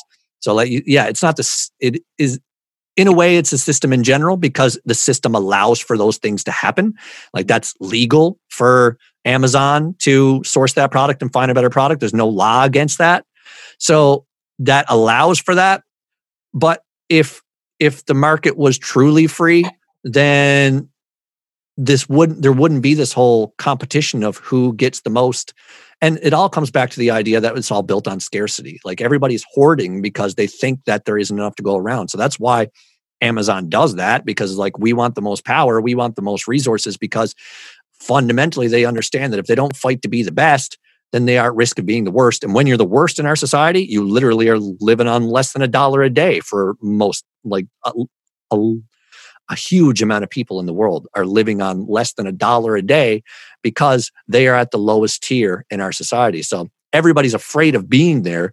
So they'll do whatever it takes and commit, like, find whatever loopholes they can to elevate themselves to a higher level where they never have to worry about that. So well, that's think about this. Well, think about this. So let's just say, yeah, I believe I, I agree with every point you you made. But let's just say, um, let's let's make America like a hundred times smaller. Now mm-hmm. now it's almost like a small state, a small city, right? Right. And that's the whole market. And how do you make that market fair? Mm. How do you make that market fair? Everybody can have their own business. How you you can't eliminate competition. It's mm. a natural thing that happens. Right. Like let's just say you have a town with 300 people and five grocery stores. Mm-hmm. And what's going to happen? There's going to be competition. People are going to want to go over here because this guy might be nicer. Yeah. His, you know, he might be sprinkling water on his fruit. So it now, when they touch it, it feels fresh. Mm. He might add some scent in his grocery store. That's just going to naturally happen, right? Right. And so again, there's going to be that that thing happening again. They're going to compete, and one guy is going to win. One guy's going to get the most amount of people. Mm-hmm. Now everybody's forced to innovate, but I agree that when it happens on an Amazon level, you can't compete with that. Yeah. You can work for the rest of your life and you'll never be on Amazon level, but but you can also innovate to such a level that you have such a unique brand and so people are still coming to you no matter what. Mm-hmm. You can always innovate in ways that Amazon can't because they're manufacturing every single process right. and you add a human touch to it. Mm. Right. And I, I just don't I just don't believe in a society that there won't be that kind of competition. It mm-hmm. will exist. I do believe in um, having laws to create to make things more fair. Where if this person gets too good, it doesn't really squash this person mm-hmm. and makes their life completely miserable. Mm-hmm. But is going to be miserable no matter in what society if you don't innovate. Right. It's just nature is survival of the fittest. Nature is survival of fittest. And I think when I talk to a lot of people who are peacemaker and want a peaceful society, um, mm-hmm. um, utopia don't exist. At least not on this par- paradigm of consciousness. Mm. At least in, in this ununified world. Right. We don't have that. No, and to right get now. to that unified world, we need hundred more of years and a thousand years or whatever. Right? It's not going to happen right now. What's going to happen right now is you're going to have to teach everybody how to survive better. Mm. Because this is this is the rule of the jungle. Like you, it, uh, we try to build society to make to to to to build our own rules as much as we can, but just as much as as uh, any plant in the jungle need to fight off other animals from eating it, or mm-hmm. animals have to fight off other animals from eating it, mm-hmm. or this big, huge ass tree have to fight off vines from sucking the life out of it. Right. We're the same. The mm-hmm. fight never ends, even in nature that is harmony, full of harmony, and it's in the right frequency mm. and is of love. That mm-hmm. is love. Love is not just peaceful. Love is this whole fight of evolving and growing mm. and surviving. Mm-hmm. And so I don't believe in a society where that don't exist. Mm. Unless we get to a society where we have a common mission that is not about money. Mm. Exactly. That's basically what I'm saying too, man. Like that's going to take hundreds of years. I don't know. I think we can get there sooner than that, man. I got hope. You like so? The way we're moving right now, man. The way people are going right now, I think it. I don't know in terms of how many years, but I think we can get there a lot faster than a hundred for sure. Um, really? Interesting. And, and I like to make the point, like the way you say it, that there's always going to be that that balancing. There's always going to be that battle between light and dark, so to speak. I agree, right. but for me, you could have that utopian type society where like what I mean by that is just everybody is free. You're not forced into a situation because you need to survive. Like you're saying, like there's there's no money here. It's just we all work together. We all have that one mission. And the one mission is to make sure everybody is taken care of. The same way a father makes sure that every kid has enough food. Everybody's going to have that mentality for everyone in their family because we're all one family. And then I agree. But think about this. But think about this. I, I really agree with that. But I feel like that work, I, that definitely work. I, I so agree with it. Mm. But we also live in a world where um, the whole society could die because somebody else decided to press a button to send yeah. a missile over there. Well, yeah. But we get so rid that, of that. that's that is why I think that. It, but then we live in a world dog eat dog. We mm. still live in this paradigm of of consciousness where let's say the US, in the US, the majority of people are starting to think the way you do, mm-hmm. starting to think in your way, and they want to create this utopia. Mm-hmm. So mm. they say, okay, fuck money. We're going to focus on trying to create this thing. China mm-hmm. said, ha ha ha, our time. Fuck you, send a missile. What are you going to yeah. do? Yeah, I see what you mean. Yeah, there's always that possibility. So and, like, it, that's what I mean. Like utopia, it's not close.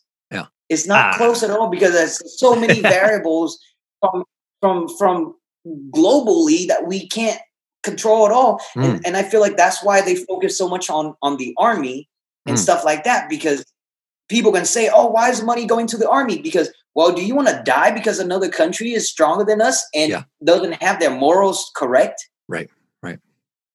And that's the world we're living in. We, it's not just one society; is hundreds of societies yeah, fighting yeah with with with a lot of fights within those societies mm-hmm. so you mm-hmm. have to think even beyond that and say if we try to create this peaceful idealistic society right now it's someone going to come over and fuck us all up mm.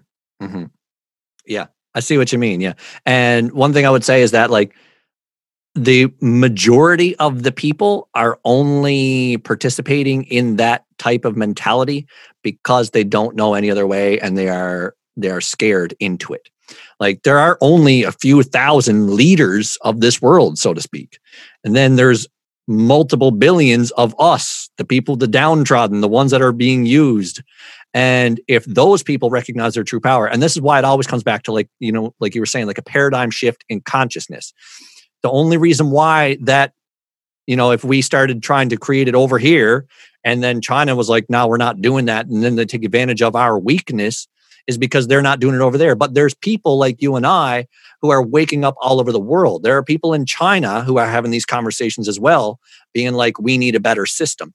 So it's it's all all it's going to take is for that to get to a critical mass. It doesn't even necessarily need to be the most people that understand this. It just needs to be um, a big enough number of people that we no longer comply with the way things work because the reason why this system works right now is because of the people.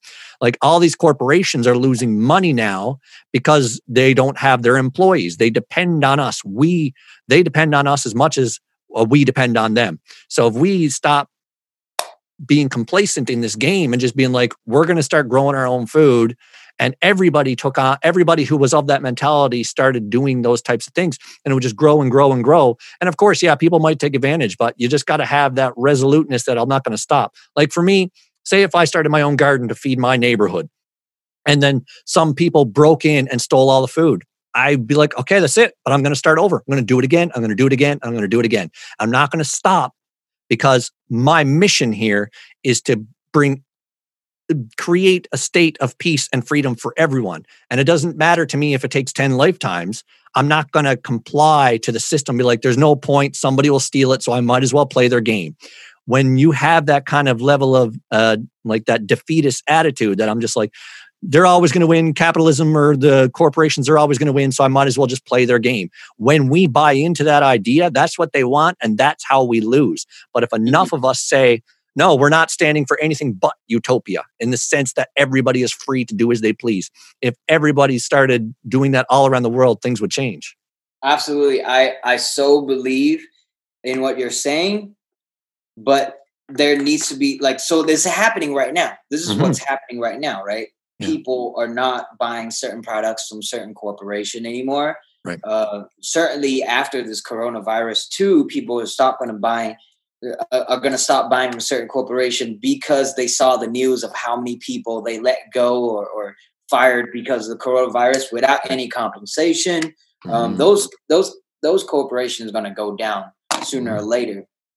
But that's that's that's one problem away from from utopia um, but then you have to point out all the politicians right you have to point out all the the dark suits in the governments are doing wrong you gotta you gotta get rid of those guys and how many guys do you not even know about that exist to get rid of those guys so yeah. that's a long process that's a long process to to find the root and grab the root and take that root out Mm. That's a long process because people are not even questioning the people out in the surface. They're, mm-hmm.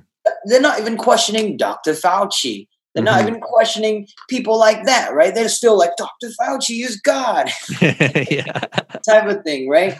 Yeah. So, but then that's just within America. Mm-hmm. Now, you have people in China where it's like they're dominating the whole Chinese country, is communist, mm-hmm. right? It's it's strictly violent. Like if you don't listen, we kidnap you, we beat you up, and we do all these things to you. Mm-hmm. Right? There's much more fear over there. Right. So it's going to require a lot and and a lot more ignorance, by the way, because Chinese culture is very different. It's not the same as as in America where everybody's reading and trying to learn about things.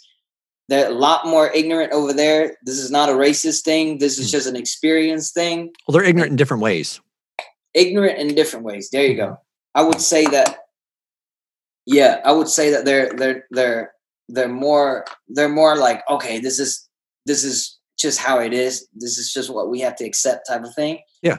And um, but think about it. Like if if you're making all the progress in America here and you're striving for this utopia, and you're like, take the money from the army away and you got to be given to the people. Well, you have a lot of big enemies around you who's ready to fuck you over the moment you make that move. Mm. It's a bigger war than a war within the country. Mm-hmm. So you so for you for you to win this whole consciousness war, you need to think on that level. Mm-hmm. You can't be thinking at, at the let's stop from the corporations, let's take the money back to the people. No, we have certain amount of money and we need to fucking protect ourselves mm. first and foremost. Mm-hmm. And if certain people within the system have to suffer now, so the whole system live, that's the way it's going to be. No matter if you think I'm a dighead or I'm greedy or I don't care about the people, if you don't see the big picture, I can't explain it to you. There's no way I can explain it for you for you to understand it. Mm-hmm. Yeah. I know for sure as a leader, I, I would have to play that game mm-hmm. because I would be like, you don't understand. You don't like if I give all, you all the money right now and try to completely transform the system. While we're doing that, we're the most vulnerable for attack. Mm-hmm. And there are a lot of people around us we can't trust to not attack us. Mm-hmm. There's no universal law that can protect us. There's mm-hmm. no universal global central power that can punish countries that do wrong. Yeah. They can just send a missile over, a thousands of them, kill all of us, and nobody's going to do nothing to them. Yeah. God can't punish them. Mm. So what are we going to do in our fight because we're impatient and we want it now? Yeah. All of us might die. Mm. Well, as a leader, as a leader, I can't make that move. Yeah. I can't bet on the on the possibility that they might not shoot us. Mhm. I have to bet on all the possibility that they will. Mhm. You know?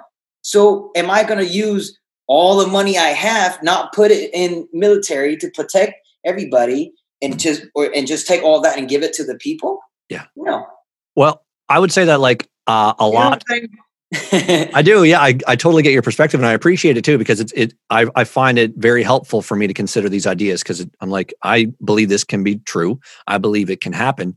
So it, it really helps me to hear how other people see it because that way I can be like, okay, is that true? Can can we do it? And the way I see it is that you don't have to like withdraw all the money from the military right away.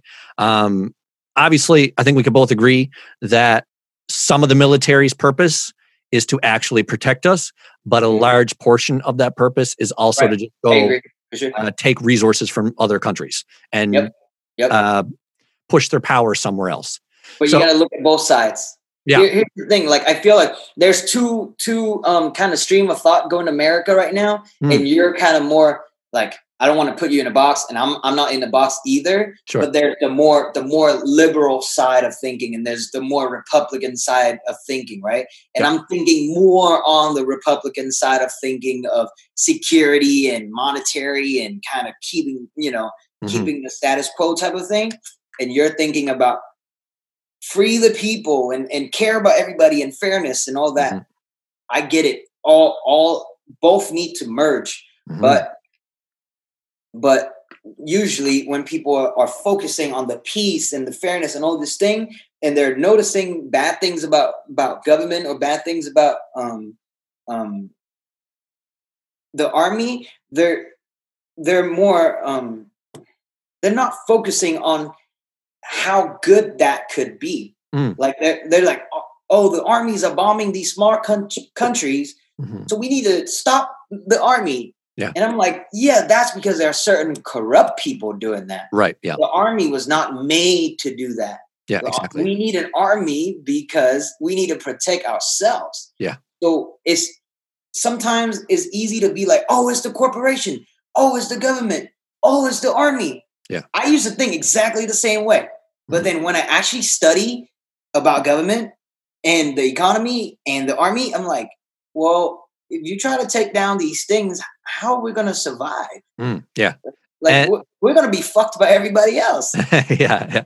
And I don't think it's those things. I, I like the way you said it. It's it's certain people within those things. right. And it's just it's all about the consciousness shift. If you get more people in those places of power who are more conscious and more compassionate, then they will make better decisions. Because a lot of decisions that are being made now in the army by these generals or whoever are about they're in that fear consciousness. Like we got to make sure that China doesn't screw us. So let's make let's scare the shit out of them and they perpetuate this fear type of consciousness. And you can still you can be prepared and be conscious or be cautious without being fearful. You could still have all these weapons to make sure that you don't get taken over but it doesn't mean you have to um, do what's that um, preemptive strike type stuff. So Hmm. preemptive strike meaning that in order to prevent you getting attacked you go attack them first because you suspect that they might attack you. So you make the first strike because you're like oh they might attack us. We don't know and we can't be certain. So it's Yeah, let's play that. it safe Yeah. and let's go attack them first. So that's the kind of thing that gets um gets in the mentality of the people who are running these things. But at no point am i saying you know withdraw the military take take all the money out of it. If anything repurpose them. Still you know have our protection you know keep some of the guns keep some of the missiles whatever but we do have a surplus of those things and we could take some of those resources not only the weapons themselves but the people. You know you could start saying like uh, take some of the military and since they they've made it their purpose in life to serve their country how about take a couple hundred of each military personnel in each community and have them go build gardens so then like we could start building this world where everybody's taken care of. And then if every country does that like if because the thing is it's got to come from the people. It's not going to come from the powers that be because they want to maintain they the way things go. So it has to come from the people who are fed up with the way things are going.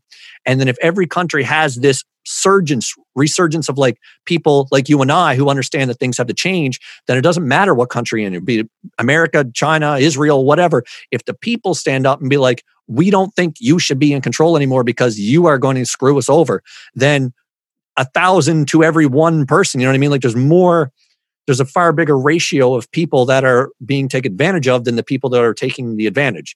So you could have a thousand people march on to the Pentagon or whatever, go in there and be like, we're going to take your finger away from that button that, you know, pushes that missile across or it sets off that nuclear bomb. You know, yeah. like I don't know exactly how it would roll out, but that's the idea behind it is that when the people understand that they have the power, then they can be like, listen, we're going to take away your power to destroy the whole world. Because at what point does nuclear bombs really serve us. It's only going to end up destroying the whole world. You set one off, the other country's going to set theirs off. Next thing you know, we're in a Mad Max situation because the whole world was destroyed. You know what I mean? Like, so it's a matter of people understanding that we have the power to run our world ourselves. We just haven't been educated on how to do it. We don't learn in school how to how to garden or how to like uh, transport goods in a way that take care of everyone or whatever the things need to be. We're not all taught how to do like basic first aid or things that will help people in a crisis. We're taught how to become functioning cogs in the current machine. But if everybody changed their tune, if everybody understood that our goal and the only thing we should be working for is everybody being taken care of, the fact that there are like 50, 60,000 people dying every day from malnutrition should be enough for everybody to change their ideal. You know, when you when you live in a community and you know that your neighbor is starving, everybody in the community is going to come together and be like, "Hey, our neighbor down the road is starving. He don't have enough." So everyone's going to come together and help that person get enough. We should treat other countries, developing countries the same way. And we pretend to by setting up these foundations that end up just taking more money than they give and keeping them in situations. Like just an example, I remember uh, a couple years ago I learned that certain foundations. I can't remember which one it was, but like there was this foundation that was like, we need to give to the developing countries. So they started like, everybody started sending clothes to like parts of Africa. And then they just flooded in with like loads and loads of clothes and everybody was clothed but then every single person in that in those communities that were making a living off making their own clothes their economy was ruined they ruin their economy by under the ostensible reason that they're trying to give. And that's the way we end up giving. Like I'm not saying and every they, foundation does that way. They just did. They just introduced them to westernization. Exactly, right? So you're, I you're you're you're just now enter the new world order where everybody dressed like Americans and Europeans yes, here's a Nike shirt. So uh, be happy now. Yeah, exactly. Right. Wear Coca Cola, even though you don't know what a Coca Cola is. Yeah, exactly. Everyone knows what Coca Cola is all around the world because it's like the most pervasive company there is. It's yeah. everywhere. But yeah, yeah it's true, man. Like I understand where you're coming from. Like it doesn't seem like like it's not about convincing everyone it's about having those conversations like if you if you are conscious and you understand the way things work and you know an army general then just have conversations with him try to enlighten him a little bit and be like listen like there's better ways to go about this. And the more people that understand these ways of being that's what's going to change things. It's not about force. It's not about going and being like, I'm taking away your guns. I'm taking away your tanks. I'm taking away your bombs. It's not about that. It's talking to them so they no longer want to use their bombs. And then leaders here, say if we started it in Canada or America, leaders here would then have conversation with leaders all over the world and be like, listen, we don't want to do it this way anymore because they're being controlled too. Like the people we see on TV, Trump, Trudeau, uh, Kim Jong Un, they're all being influenced to be a certain way. There's people that are behind the shadows that are influencing them in ways that they don't that they don't even understand. They think they're making their own decisions, but people with egos are easily manipulatable, if that's a word. Um, so there's no actual like they don't actually have control. So if everyone if if the majority of people or even just the critical mass of people started to understand that we can it all comes back to that idea that we actually can take care of everyone on the scale of we can feed everyone and clothe everyone and shelter everyone. And if you made that your main priority, then all the other things that are keeping us down will eventually just phase out of existence because they're no longer necessary. The only reason why we have these systems in place that keep that keep us oppressed is because we're all operating on this idea that we don't have the power we don't have personal power. There's nothing we can do. And there's always going to be fear. So we might as well be fearful of everyone around us. And there's not enough to go around. So you might as well hoard in order to avoid being with without anything. But for me, you know, I, I'm at a level of consciousness now where I just understand that I'm part of the whole and I don't value my life any more than any others. And if I spend my life trying to spread this message and trying to get people to understand this to a level that we actually create a world that uh, is free for everyone and somebody wants to take my life because of that, then I'll my life is taken. It doesn't bother me. I'm not going to let the fear of somebody killing me stop me from spreading the truth. So if everyone got to that level that they understand that they're part of the whole and life is per, uh, life is eternal anyways, then they'll stop having this fear that like I gotta watch out for everything because I I'm going to die and in and so I got to make sure I don't die. So, because when you're trying to avoid death, you'll do whatever fear tells you to do. And that's what keeps us in this level of consciousness. But if we all understand that we're all part of the whole and we all need to work towards a, a more harmonious world, then we'll spend lifetimes doing it, no matter how long it takes. Yeah, I think I think um I think you receive the vision that a lot of people receive too when you're very in tune with the source. Mm. Yeah. Amen. I, I mean, I do, I do see, I have seen, I mean, I've received images, visions mm-hmm. of the same type of thing you're talking about mm-hmm. for sure. That, you know, countries in the world are going to start agreeing with each other and, you know, um, um, and, and eventually able to create a global system of agreement like we cannot do this right? Right. Well um, like like i was saying earlier it's not going to be rules. It's not even going to be legal laws. It like i don't know how long it'll take to get this point but like i'm i'm talking about a highly evolved society where people actually understand who they truly are. In that type of society you won't have to be told don't kill. Like i at no point in my life did anybody need to tell me don't kill someone because i understood from the moment I could understand anything that my life has value and others' lives have value, and I don't have a right to take their life. Nobody needed to say the laws don't kill. I just knew from when I was a little kid that I shouldn't kill anybody. And if you are educated properly, if you are given love and you are given what you need to survive, then fear will not take over you and you will never even imagine killing somebody else because it just doesn't seem practical to you. Right. And everyone's in this yeah, the whole point what's going on is is you you got to take down the people who who can't do that, right? Mm. Who who can't think in that way and well everyone can. You just got to talk to them and love them and educate them, man. Everybody can change.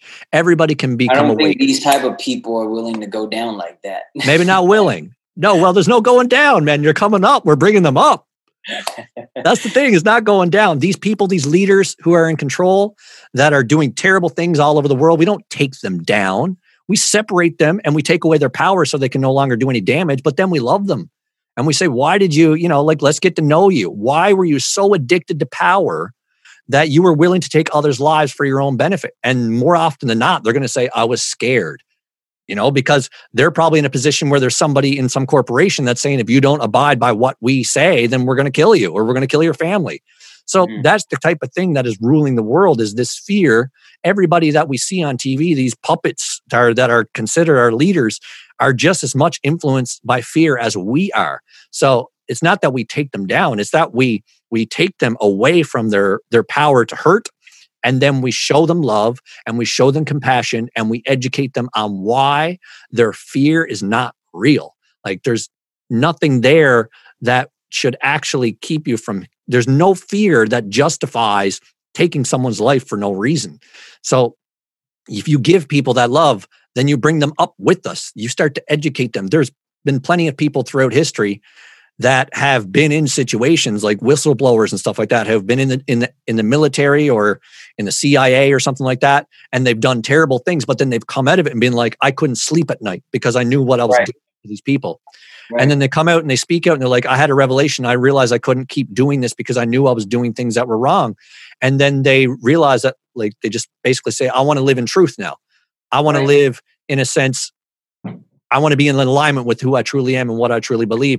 So then they come out and do that. And if we give everybody in power the opportunity to do that, then the law will make change. It might not be right away, and you're not going to force it on them. You're just going to separate them from their power, take them away from the gun they own or the button they can press, and be like, we're not allowing you to touch that button because you're in still in a, a, childish type of mentality. And that's not to be an insult. It's just that you haven't grown to the idea that you understand that you're part of the whole yet. So we'll take you away from that because you can't be trusted with this technology. But we're not going to reprimand you for it. We're not going to punish you, so, you need to be beat. How do you think people are supposed to go about that? Like, like let's say you have a bunch of um, um, conscious people, right? Mm-hmm. Society's shifting their consciousness. We have a bunch of conscious people now, mm-hmm. and um, how how how does this process start to happen? Like, do you just vote for different people? Do you just march into the White House? Like, what what's the you know what's the process here? Mm. Well, I guess it's a number of things. There's no like, and I don't know specifics you know what I mean? Like I don't know what's going to make the biggest change or anything like that, but it's all those types of things. It's it's it's sharing uh the knowledge of it. Just have like this is part of it. Me and you having this conversation is part of it. You know, like working out, you know, what we don't like you educating me on what I don't see and me educating you on what you can't see like we're each other's blind spots, you know what I mean? And we we have these discussions to get more information yeah. and then if you know someone who is in a position of power then you can talk to them and educate them and try to be, make them more conscious and mm-hmm. then it just kind of happens like a ripple effect i i will talk to five people those five people will talk to five people and so on and so forth and then eventually there's more people who understand uh, what's true than there are that don't and then it's just like eventually their power is gone because they don't have that ability anymore. They're not in that position where they can do so. So, like, even just it's already happening on a global scale. Like, you just look at the leaders that we have today uh, in America or in Canada or abroad or whatever. There's a lot more people that are a lot more conscious. And I'm sure some of them still have biases and egos. Of course, everyone does on some level, but just look at the examples of like the Democratic candidates you've had in America in the last year. Like, look at Yang. Yang, he genuinely appeared to me like as if he wanted to help people. I don't know if he's got some deceit that I couldn't see, but it's easy to see when Trump lies. You know, it's easy to see through that because he's he's an egomaniac. And I'm not necessarily he's saying he's bad or anything like that. He just it's easy to tell when he's not being truthful. And he might think to himself that he's trying to do his best. He's just doing his best in his own way. Who knows? But what I'm saying is that, like, you have people like Yang who are genuinely trying to help the people. Uh, even Bernie Sanders, I don't know if he's corrupt on any level. Like, I haven't looked deeply into all these people, but one that really spoke to me a lot was Marianne Williamson. She was all about love, and maybe people didn't agree with her policies and didn't believe in the possibilities she was putting forth. But her idea was her ideas were all based around the idea of taking care of everyone and you know this whole uh, idea she had of waging peace rather than waging war, like finding out how to be peaceful and then sharing that information with everybody in America and then everybody in the world. You know, that was one of her ways of doing things. So there's all kinds of new people that are getting out there and sharing the truth. And sure, our system shut them down like crazy, like Bernie being the last one. So that's still in place. But every election time, there's more and more people that come out of the woodwork that say, we got to change things. And every time, it gets a little bit and a little bit better. And now you could argue that and say it got worse with Trump, but I look at the positive and I say that the way the thing that Trump brought that was positive to me is that he was against the system. And even though he's a part of it and he still perpetuates it in a big way, he wasn't a paid for politician. He wasn't bought by the corporations, which helps people because it showed a large majority of America that the way we are running our system with corporations and banks and all that was corrupt. And I'm not saying Trump isn't corrupt. He's just corrupt in a different way. So now, him being in that position, a lot of people have become disillusioned with the current system and they're ready for major change. So these changes are happening all That's the time. True purpose. Yeah. Exactly. We had to, his purpose was to be so, so much like a clown that we were well, like, what the hell is our system anymore? Well, to me, I just saw him as a dude that can't be fucked with, right? Yeah. Can't fuck with him. Mm-hmm. Like, I don't care if he's a good guy or bad guy that's just some dude that you don't fuck with, mm-hmm. right? He can smell it. He can smell all the bullshit that goes on around him, right? Mm-hmm. Maybe he can't smell his own bullshit. Yeah, exactly. everybody else's, right? Yeah. He can be like this. This senator over here, take a look at this guy. Look at yeah. what this guy is doing instead of pointing at me. Yeah. Look, look, at this guy. This guy over here. Look at, exactly. these news report. Look at what they're doing. Mm-hmm. So even not, exactly, maybe he's not pointing at himself, but he's pointing at everybody else. Like, exactly, look, look, it's true. exactly. And, uh, and I think that you know, like Bernie Sanders had like a really idealistic way of thinking about things, mm-hmm. and it's not like I couldn't support it, but but also I I've never I've I've not seen some like I I really like Yang, um, mm-hmm. but I have not seen somebody as balanced enough to be handling what's going on. Right. Because right now it's it's like you need the idealistic um um thinking and perspective of of a new world that never existed and a new way of doing things that never existed mm-hmm. but you mm-hmm. also like like you also need the experience and and the and the right strategies to be able to deal with the world that already is existing yeah because just because you're trying to change into a new world new government system or or a new whatever trying to transform the country doesn't mean that doesn't mean that you don't like like we're we're at war still. Mm. Like we're we're at a global war still. There's a lot of hate going on. There's a lot of all that going on. And mm. if hmm. you're the shiniest, most loving country on earth, then that's all attention is on you. Mm. all the hate is gonna be on you. And all the hmm. it's just how like these frequencies and emotions work. You know, you hmm. you if you're the bright, loving, expressive guy and you walk into a club or a, an alley of people who can't do those type of things, mm. they're gonna want to beat you up or they're gonna want to cause some trouble to you. You know, that yeah. energy is gonna want to dim you down. Yeah. And if you don't have, if you've never been been dealing with darkness and mm. you've been idealistic, you're not gonna know how to handle that, and yeah. then you're gonna get fucked. Mm-hmm. Right. So, so I have not yet to see somebody who is the type of leader that will be able to handle those type of things yeah. in those ways, right? To be able to be be both a war leader and a peace leader at right. the same time, because right now it's not good enough for you to be a peace leader.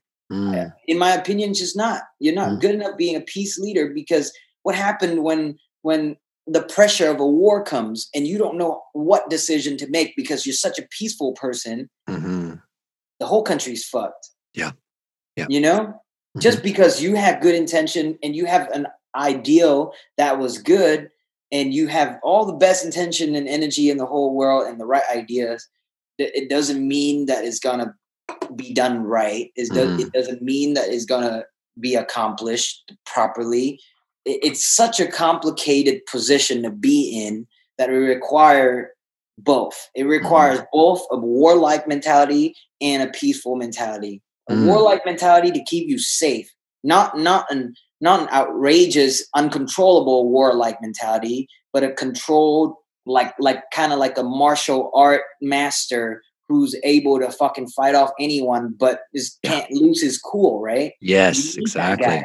And yeah. you need the monk, right? You need the monk that care about everything. But if the monk try to lead the country, he'll be mm. fucked over. If this guy try to lead the country, he won't care enough about the people. Right. So it's, it it I don't believe it, and I believe for the world to change, man, you can't you can't have like a can't have like a like a I don't know. I I I think I think there needs to be more presidents. mm. I think there needs to be more president deciding on shit. Right. You know, I I, yeah. I think there needs to be like a conscious like like debate going on all the time like, that is broadcast for people to see mm. what is going on yes. and, and and for people to participate in in contributing to the decision of a country and mm. then doesn't doesn't mean every like it doesn't it doesn't mean that just because they contributed that that the government had to make that decision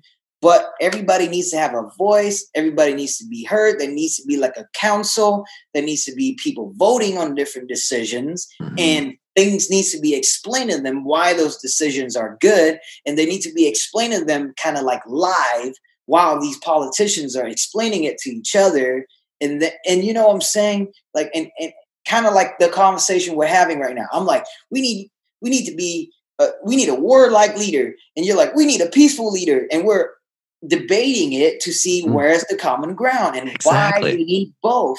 And if there's a conversation between like leaders in the country that's broadcast and people can always watch it, they can trust leaders first of all mm. to they can trust the leaders to make decisions for them. They can trust the other guy who don't have the same mentality as them because the guy's debating and reasoning and using his logic and debating in front of everybody. You you can see whether he's de- being deceiving or not. You can see mm-hmm. whether he's he's thinking about himself or thinking about everybody, right? You can see the mental processes of these leaders that are happening live.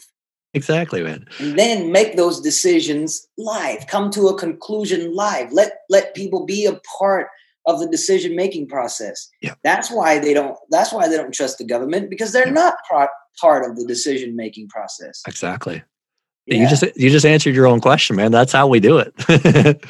That's how we make that change, man. We're we're you know you and I and people like us are starting that global conversation already.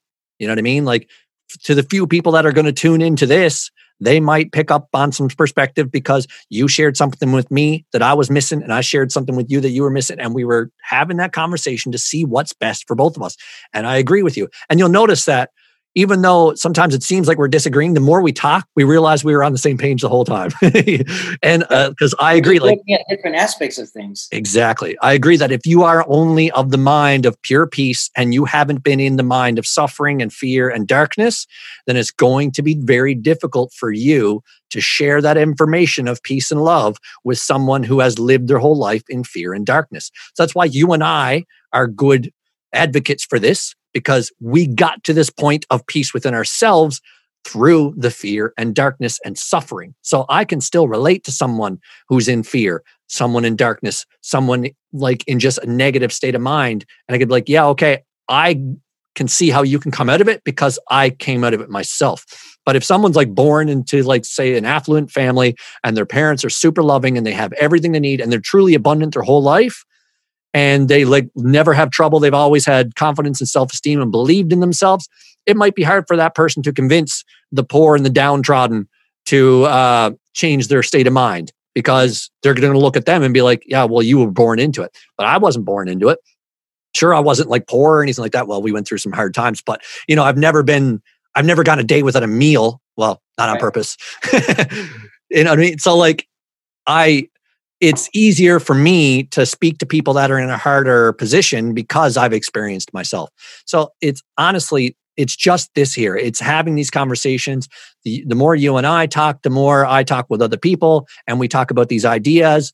The bigger the platform gets, uh, more and more people become interested. And then you might even talk to someone who's a politician, like your local representative might be like, Hey, you're saying some good ideas. I'd like to talk to you too. Or you might reach out to those politicians and be like, Hey, how come you do it this way?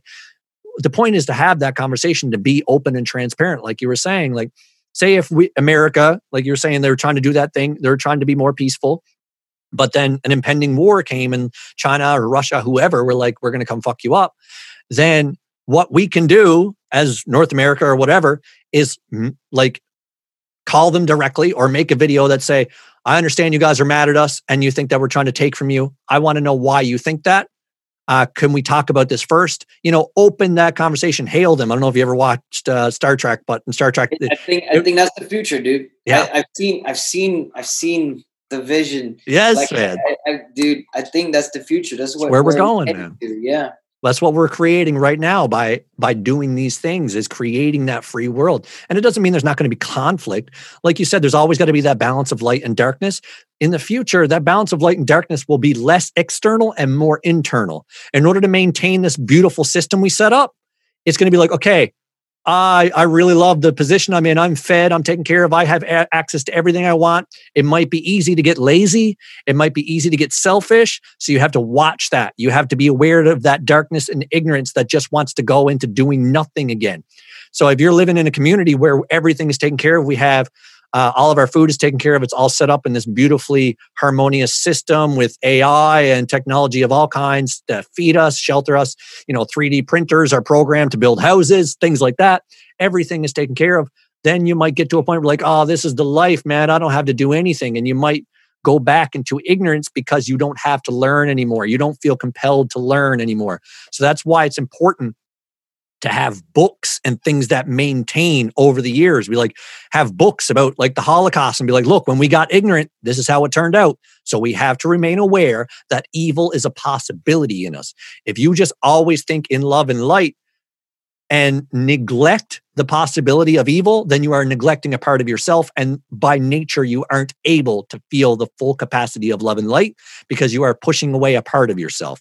The only way highly evolved societies work is that they know that evil or darkness or fear is a possibility. There might be, there, I'm going to say it's pretty much certain that there's other planets out there where people are so highly evolved that they don't have war they have next to no sickness like their idea of sickness might be far removed from what we are. And the may, the way they maintain that is by knowing that they are creating this. They are knowing that they are maintaining this. But if they get cocky if they get selfish then they risk going back into the dark ages. The same way like you could and call this myth or not. are channeling some straight up out of this galaxy solar system type of society shit right here it's the truth, man. It's the truth. It's where, we're going, man. From, but maybe you came from another galaxy, bro. Yeah. Well, we're all from somewhere else, man. You know, this is not my first life. This is not yours either. I yeah. might have lived a thousand lives on Earth, and then before that, I was in a different galaxy. And before that, I was in a different universe. The truth is, we're all of it. You know what I mean? I am the infinite. Whatever is coming out universe that is coming from somewhere else, not Earth. exactly, man. Because, like you said, we see these visions. We we have this imagination. This imagination gives us the idea to think ahead. And when I think, what's the best way to live? Those are the answers that come to me. Is a, a world where everybody is in peace in the sense that they don't have fear every time they leave their house. Every time they go to work, they're like, Am I going to get fired? Am I going to have enough money to feed my kids? Those aren't fears of the regular everyday person. That's so cool, bro. Cause cause you know, that vision is what called me to my purpose. Mm-hmm. 18, 18, when I started have these glimpses of when I took LSD and I would have these glimpses of this of of of a society and I, I don't think they look kind of human, but mm.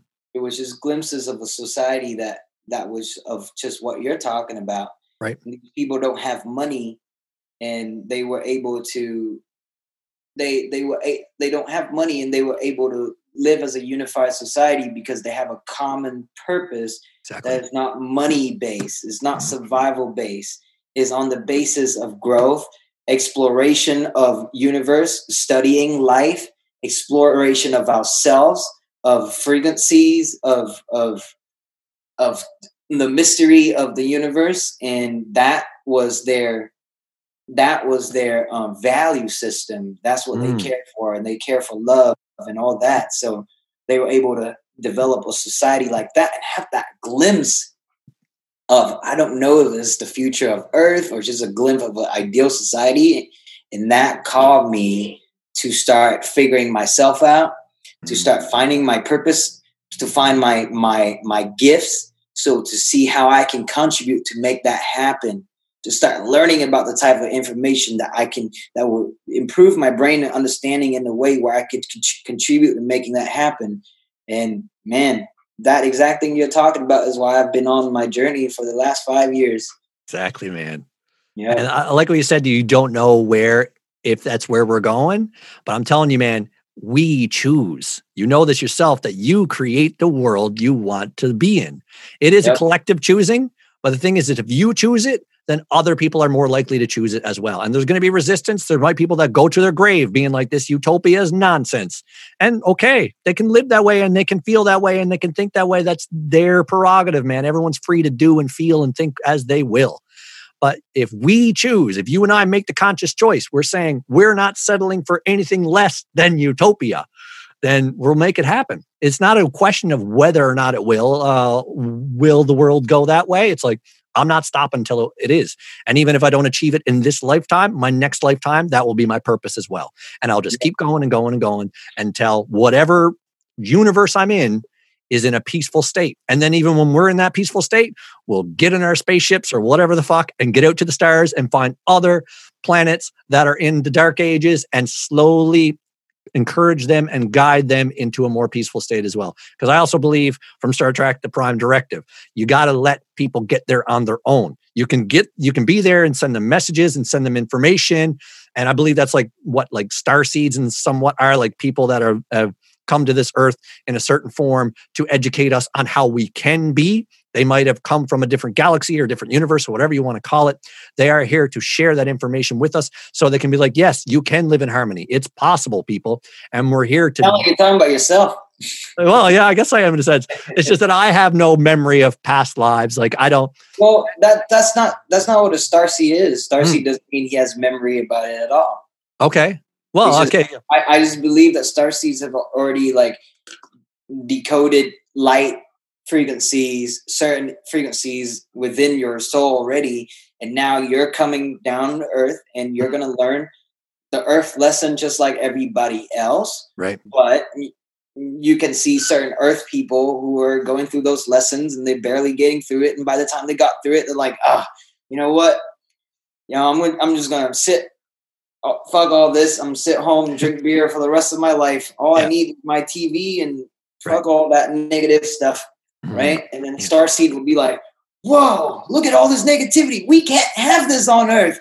We gotta live in harmony and love and light, and we gotta be doing this. We gotta change." Yeah, yeah. Yeah, I guess so. Yeah. And that way, I guess you could characterize me that way. Yeah. Yeah. Like I haven't looked deeply into that subject, but everything I've heard about star seeds, it's just like when I've read people's uh, like testimonies about it. Like I would read uh, in like certain groups and stuff like that. People would be like, I'm a star seed and this is my story. They'll be like, I used to live in this different constellation, like I'm from Pleiades or something like that. And whether or not you want to believe in that thing, that doesn't matter to me. What matters is that they're still speaking the truth in the sense that they're here to tell us that light and and harmony is possible. I don't care if they actually never came from there. What matters is that they're speaking the truth in the sense that they know that harmony and peace are possible.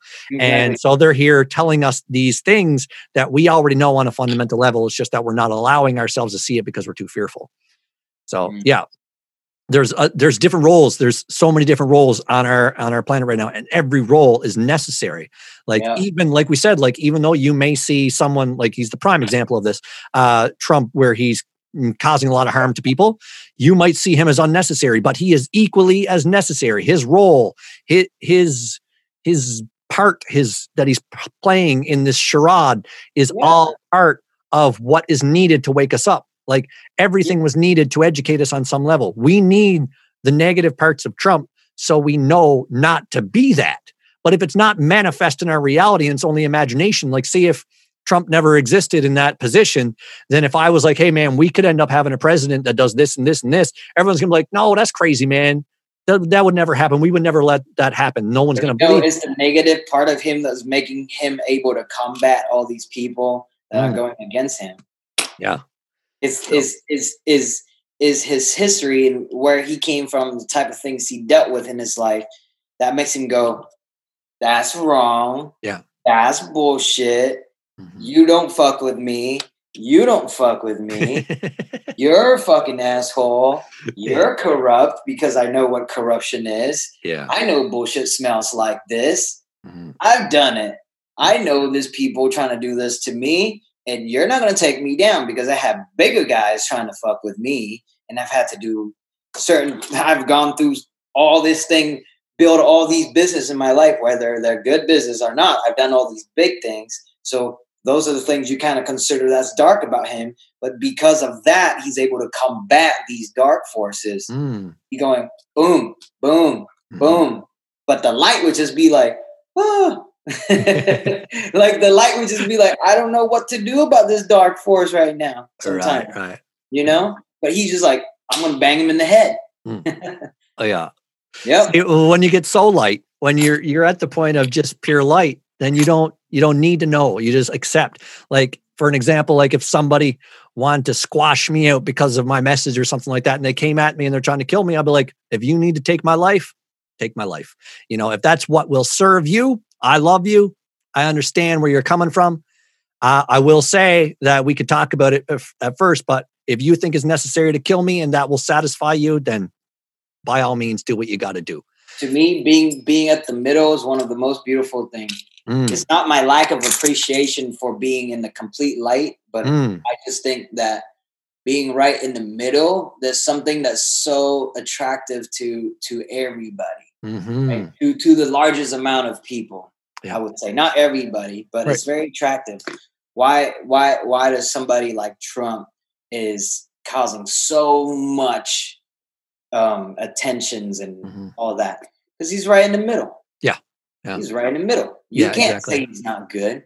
Mm. Can't say he's not good. There's plenty of good he's done. It's yeah. just not good that you would want to be done. Right, right, yeah, yeah. And yeah, yeah, I don't think anybody is fundamentally good or bad. Everybody is a balance of both. And it's about your actions. Like who you are as a being is pure love and light. But if you don't believe that, if you forget that you are a being of pure love and light, then you are capable of manifesting that darkness. And that's what's happening to him yeah. and everybody else. But then think about think about why everybody liked Mike Tyson so much. Mm. right in the middle of light and dark Right. The light is the light is what make him push through every single struggle mm. and became this great boxer, right? And mm. you can see the little gentle boy behind all that that whole beast. Yeah. But it's that whole beast is what makes him attractive. Yeah, exactly. beast, I'm gonna come in, I'm gonna pow, pow, pow. is what makes people go, that's greatness. Yeah. You know what I'm saying? So, like, mm. to me, like somebody right in the middle like that is just or do you know Gary Vee? Yeah, I haven't watched much of his stuff. I've seen a little bit though. Yeah, but somebody like Gary Vee who does so much good for people. He's built all these businesses, add so much value to people, do all this motivation and inspiring and give people solutions to their life. Mm. But then he mm. curves them out like a motherfucker. yeah. And that makes him attractive as hell. It's true, yeah. People exactly. go like, wow. But then if you have like the Dalai Lama, right? Mm. Then people are like, he's a saint. Yeah. Great. yeah. Most people think that's unattainable, and they're just like, ah, he's just a nice guy. Like, but they probably a lot of people probably think he's naive in the sense that he wants peace as well, right? But like you said, we need everyone. Uh, the way you referred to it earlier is it is a spectrum. You've got Hitler on the edge of the dark, and then you got the Dalai Lama on the edge of the light, and you got Trump somewhere in the middle, and Mike Tyson somewhere in the middle, and then the 99% of the world is somewhere in the middle. But we need all of those people to understand the complexity and the fullness of all of reality. You cannot yeah. understand all of reality if you n- neglect the dark. You cannot understand all of reality if you neglect the light. There is material and there is spirit. There is the duality. We need both in order to understand anything. So that's the kind of thing that will uh, push us forward is that light in us that wants better. Everybody has that in us that we, we, want better for ourselves, for the people around us, for the, the world in general. We all want it, but a lot of us have been conditioned into believing that it's not possible. So we give up. And then we just only take care of ourselves. We only pleasure ourselves, and that's it. We don't care about anybody else. But that's what's going to bring you closer and closer to the dark side. And then it's going to get less and less comfortable the more you get close to the dark. And you're going to be like, is even though I'm comfort comfortable in the sense that like I'm not doing anything and my body doesn't hurt, your mind is going to have this push to be like, you should be doing something else. You're not happy. Why aren't you doing better? And it's going to egg you on and create depression and anxiety on every level until you decide to make a change. And then you will start moving again towards the light. Everybody is somewhere on that spectrum, moving from the darkness to the light. And a lot of us go back and forth every day, all day. Now, but if we have everyone on that spectrum, and the more and more we talk to people about the spectrum and understanding the spectrum, the more people will be like, well, obviously I want the light. Obviously I want freedom. Obviously I want peace. Obviously I want joy. I want love. So then they're going to be like, okay, I understand the darkness is over there. I no longer neglect it. I get that it's a part of me, but I choose to be in the light. And that's where it comes down to our choice to be where we want to be. You've made that choice to better yourself. I've made that choice to better myself. The more me and you talk, the more we talk to other people, the more we are influencing and creating the likelihood of everybody making that decision to better themselves. And the more people that better themselves, the sooner we hit a critical mass where we all just say, What the fuck are we doing? Why are we running the world this way? It doesn't make any goddamn sense. So let's do it differently. And then the majority of people will be so powerful that the people that are running the world with fear won't stand a fucking chance. They're already losing every day. I see it every day. The love is winning out against the fear. And I want to even avoid that analogy of winning of this battle because it's not a battle, battle, it's a balancing. The light is being like, hey, fear. It's not like the light is going, fuck you, mm-hmm. fear. The light is going, hey, fear, don't you realize that you're love too? You think you're fear, but you're not actually. You're just. Well, there's a little bit light. of the fuck you fear because there's a little bit of the darkness on the light side, right? Sure, yeah, yeah. There's a little bit of ha. yeah, yeah. I get it too myself. yeah. Like because it's just like the yin yang, right? There's a little exactly. bit of dark, like ha ha, we did. You know? Yeah, exactly. I, I get I get really excited when I when I go on the computer in the day and then I find a video of someone standing up for their rights. They're like, yeah, I'm not going to take it anymore. I'm like, fuck yeah, you go, you tell them, you know, I get pumped. Yeah. But yeah. at the same time, I had no point allow myself to embody that consciousness where I feel separate from the dark. If I see people who are truly like what people perceive to be evil, you know, if you like just to take a, uh, an extreme example like uh, Saddam Hussein or Osama bin Laden, I don't see them as evil people, and I'm not trying to squash them out, even though they're both dead now allegedly. but, right, exactly. You know, I'm exactly. not I'm not about condemning them and squashing them out. I'm like saying if I had a conversation with one of them, I would say, "Guys, what's going on? Why are you so full of hatred? Why are you so addicted to power? Why do you want to rule the world on this level?" And then I would try to show them love and understanding so they could leave their darkness behind because if you don't welcome the people that are running on fear and darkness into the light, then they're never going to come over. If you're like, we are the light and we hate the dark, then well, you're you're not light yourself, honestly, if you still have that hatred for anything. But if you try to push them away and say you're not allowed in our club, then they're only going to get more and more hateful and more and more dark and more and more fearful. And then you're going to have that battle. But if the light accepts the dark as part of itself, I look at every person in this world that is considered to be evil and I recognize them as an extension of myself. Therefore, I can show compassion to them and love them. And that's what's going to make them change. And even if it doesn't happen in this lifetime for them, that doesn't matter to me. I'm still going to show them love and acceptance and understanding. And that's how we change the fucking world, man. Mm-hmm. yeah, dude. No, for sure.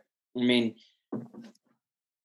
I know, I know, I know to try to accept that within, but mm-hmm when it comes to externally, it becomes harder for me. Yeah. Because then I'm like, okay, I can accept my darkness. But when it comes to externally, I'm like, well, I can't trust that guy. Like yeah, I can't yeah. I can't trust that he won't be dark. So we need to mm-hmm. contain him. Right, right. Yeah. We need well, that's, contain, still, that's still necessary on some level. You know? We need to contain them because it's like if you want if you if you want a good society, like like a, a, a safe one and you want a good foundation, that thing got to be eliminated mm. Mm. transformed. Transformed. I would rather than be transformed, of course, which mm. is the ultimate goal. But do you think inherently evil people are going to transform? They're not. I don't think go- anybody's inherently evil, man. I, okay, okay, okay. I I, I get that. No, I understand that that's my point of view, but I'd love to. No, I understand that, right? But but if they're born, if they're born for evil reason and is already pre-planned and predestined for them to be evil mm. with all the evil stuff that goes on in the world um i don't think these people care about you know it, it's it's it's like it's like you might come with love and that's all great and all but in their paradigm all they know is fight mm-hmm. so they're mm-hmm. gonna fight that Mm-hmm. they're gonna fight till the end until they break down. Yeah. This is how this darkness energy work. Like mm-hmm. you, you don't change until you reach rock bottom. Mm. But then when you reach rock bottom, you don't just change. There's a lot of people that's so dark and when they reach rock bottom is when they go, I'm gonna really fuck everything up. Now mm-hmm. I mm-hmm. got nothing else to lose. I'm gonna go blow myself up with everybody else. Yeah. You know what I'm saying? So mm-hmm. it's like that got to be contained and eliminated. And then when we get to a safe spot, okay, let's try to transform this thing. Mm. Well, I would agree if, with the contained part, but not with if, the eliminated if, if a beast is running at me, trying to kill me, and I'm mm. like, eh, let's try to talk to this guy, ain't gonna work. I'm gonna mm. contain this beast and over the years transform it into my beast, right? Mm. Yeah. Okay. So that's where I'd agree with you.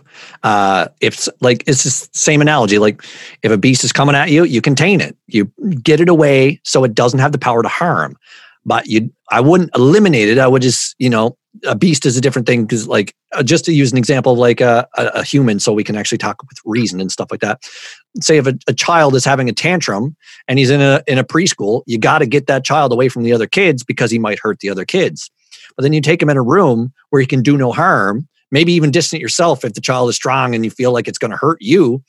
You know, just put a, a shield in between you, but don't ever stop the love. You stand on. I just don't think. I just don't think we can we can escape the world of death. Death what? is, you know, we escape can't. The what of death? The world of death. I don't okay. think we can move on to a paradigm without death. Well, no, death. Well, to me, death is just a, a, a changing like, of form if I'm protecting my people and my society, mm-hmm. and this same enemy keep trying to hurt us, yeah, eliminate. Mm. Well, I mean, like because if you have the opportunity, will he has his free will. I can't stop him from his free will, mm. but I have to protect me. Sure.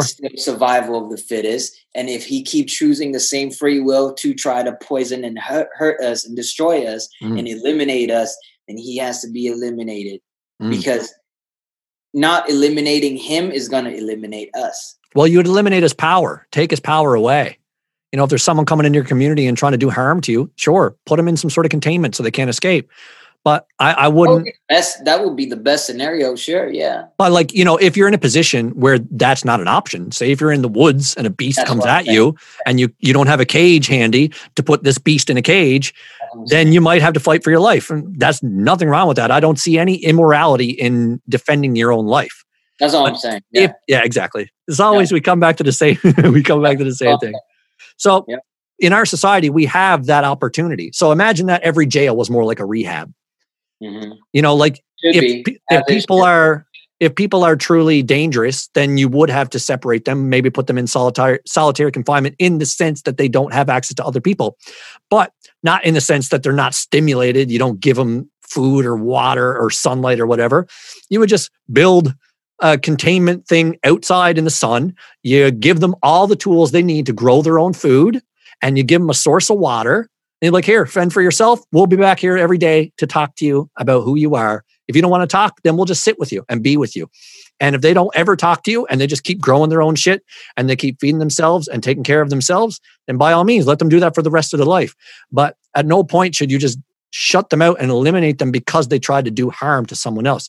You should try to understand them and help them understand themselves because truly the only reason why they're acting out and doing harm is because they don't understand who they are. Because if they understood who they are they would understand they're a part of the whole and they wouldn't want to hurt another part of themselves.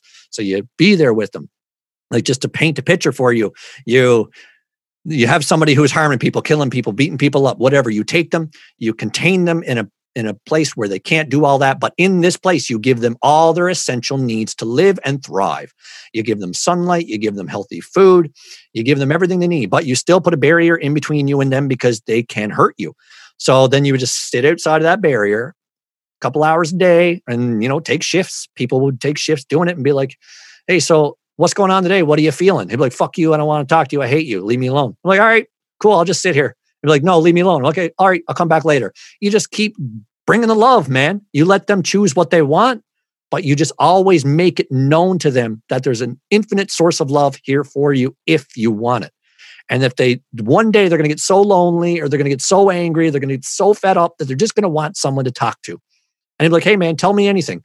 And they might not want to tell you shit because they might have so much shame or humiliation because of who what they've committed in the past that they feel that nobody will ever forgive them. You go in there and be like, hey man, no matter what you've done in your past, I'm still going to forgive you, still going to love you. And they're like, no, you won't, you will, you'll never love me. I'm, I'm too hateable or whatever. They're going to believe that about themselves, but you just keep going back. You keep giving them love. You do it for your entire life if you got to, because every life is valuable no matter how far they've gone into the dark and no matter what atrocities they commit, their life is still a part of everything and it's valuable. So you do your best You do what you can to show them that they have love within their heart and then help them find that love again. Because if they do find that love, their desire to harm is going to fall away because the power of love is way better, way more powerful. So that's the way you go about taking care of these people that are so far in the dark that they don't understand what they are and they end up committing atrocities. That's the word, man. That's the word. sure. Yeah. No, seriously.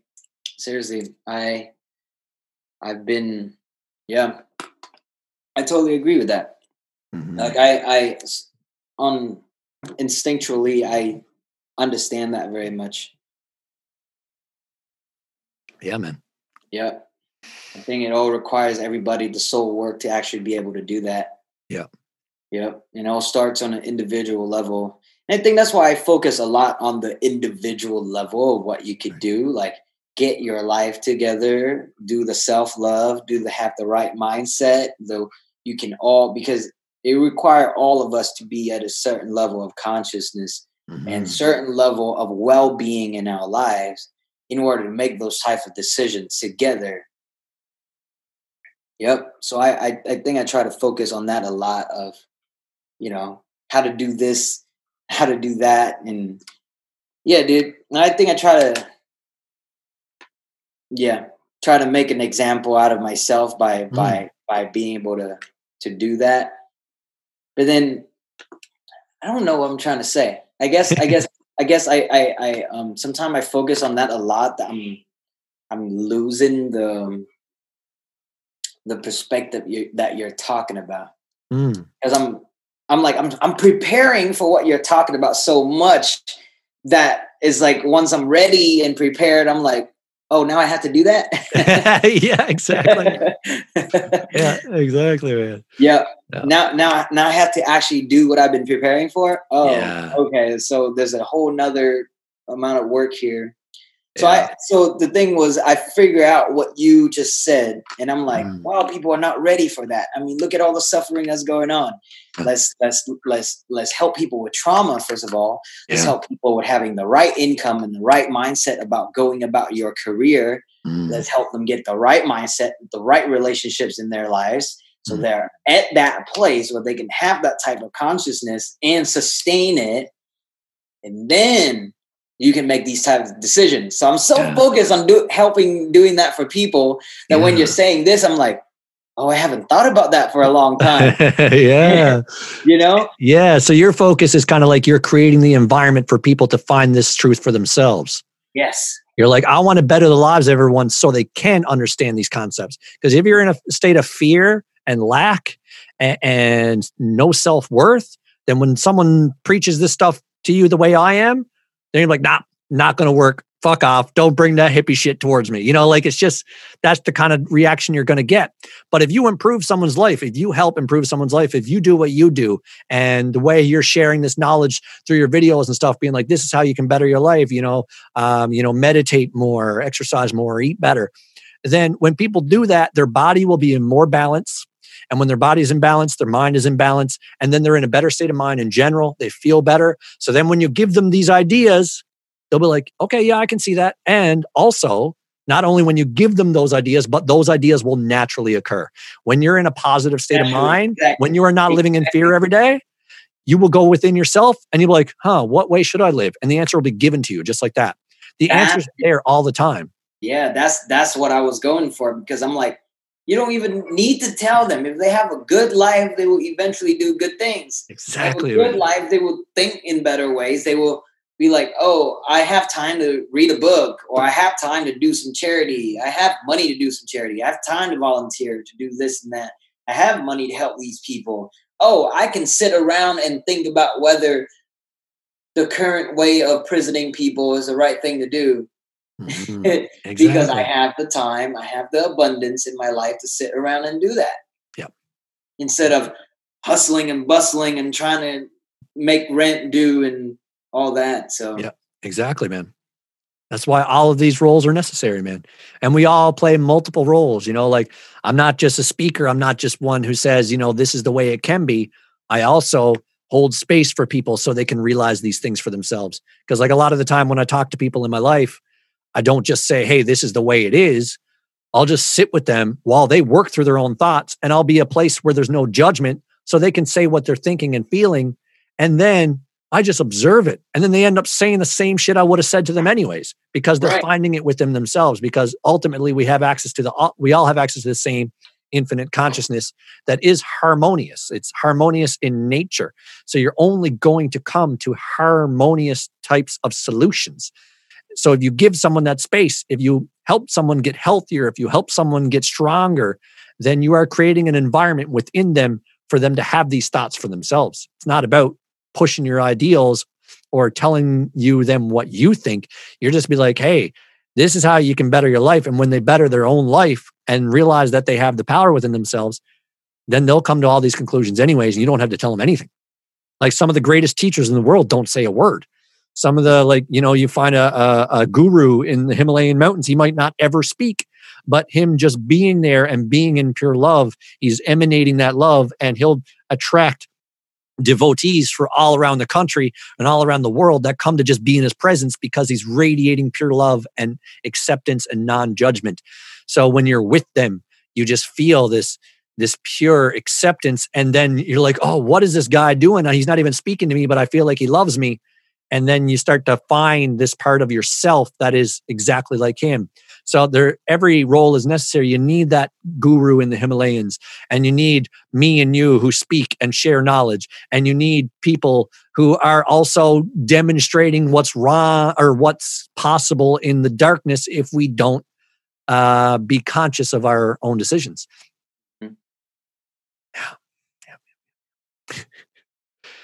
Hmm. Yeah, dude. I'm just taking down notes because I'm I'm I'm having like more glimpses about the overall purpose of life and my life. So mm. I'm like, I'm getting a more big picture, like, which will help me a lot more with the direction I'm going because having this conversation is bringing up a bunch of stuff that, that I've thought about before and, and, and I've decided earlier in my journey that it's been a few years and it's been so long that now I'm, uh, kind of not having it as my focus as much. And I'm like, well, wh- wh- where am I going? mm-hmm. I know I'm going the right way, but for some reason, I it's almost like the the map got a little blurry. Right. But I'm still going the right direction. it's just the mental map just getting blurry. Yeah, I know. You know? Because. I, I yeah, because I know I'm going the right way. I just I just all of a sudden mentally I forgot why I was going this way. Yeah, yeah, yeah. I know exactly what I mean. Like I, I that's one of my challenges, I guess, is to maintain that vision. And this is one way I do it is by sharing it with others. Like if anything, uh, a big part of why I do this is not necessarily just to share what I know with others, but to make sure I keep it within myself because seven years ago when i had this revelation it was really clear. It was obvious to me in every way shape or form like i was there in that heaven type realm where everything is perfect. And then when i went out into the world and tried to share this with my friends some of them were receptive and like man that is so cool. I love these ideas. But some of them were like nah bye. Like i don't see that that way. And then i started to feel this resistance and i started trying to like um, basically remold myself to make myself understood by everyone. So I'm like, how can I reach everyone? And I started mm-hmm. changing my ideas a little bit. And I'm like, okay, so like maybe maybe what I thought about this isn't true. And then I started doubting what I seen. And then I would get caught in this doubt. And then I'd always be like, well, what's going on? I don't feel as good anymore. I don't feel as connected anymore. I don't feel as enlightened anymore. What's going on? And then I'd look within myself and I'd find out that I started to believe something that wasn't true just because I wanted to prove to someone that it, something else was true. Like I would encounter someone and they'd be like, no, man, it's never going to work in this type of system. So I would just alter my views to try to convince them in some other way. And I'm like, okay, maybe they're right about that. And then I would take on their disbelief as my own. And then that would kind of spiral in my mind and create some sort of dissonance and some sort of fear. And then I'll be like, why don't I feel as good anymore? And I realized it because I let somebody else convince me of a lie that I wanted to believe just so I could connect to them. But then I'm like, my point is not to get the connection and love from everyone. It's to stay true to my message and stay mm. true to what I know. Like I have no doubt in my mind that we are moving towards a, a utopian type society. That is where we're going in my that's where I am already in my own being. And as long as I'm already there, then I will share what I know it to be and then it will emanate outwards and have that effect. But if I start listening to everyone around me, like, nah, that's a lie, man. You don't understand the way it goes. Like, you know, I would talk about like something along the lines of we can create our own reality. You know what I mean? Like we had the power to alter our thoughts in a way that we can create matter. We create these these situations that we're in. The same way when you're in a dream and then you think something in a dream and then all of a sudden it's there, you have that same ability here. It's just a slower process, it's more dense. But people don't believe in that. They'll say that's pseudoscience. And and then you listen to scientists who be like, you know, uh, they'll get mad at like spiritual people. Like you'll see a scientist get mad of, at like uh, Deepak Chopra because he talks about quantum physics. And they'll be like, you're using quantum physics wrong. That's not the way it works. You don't understand. But in reality, I that know like uh, that was uh, Sam Harris and Deepak Chopra. Yeah, I've seen I've seen them debate a couple times, and I Yeah. get where they're coming from because I was in that mentality before too. They're like, Yeah. they're you you're using science to uh, purport something that isn't uh, based in science.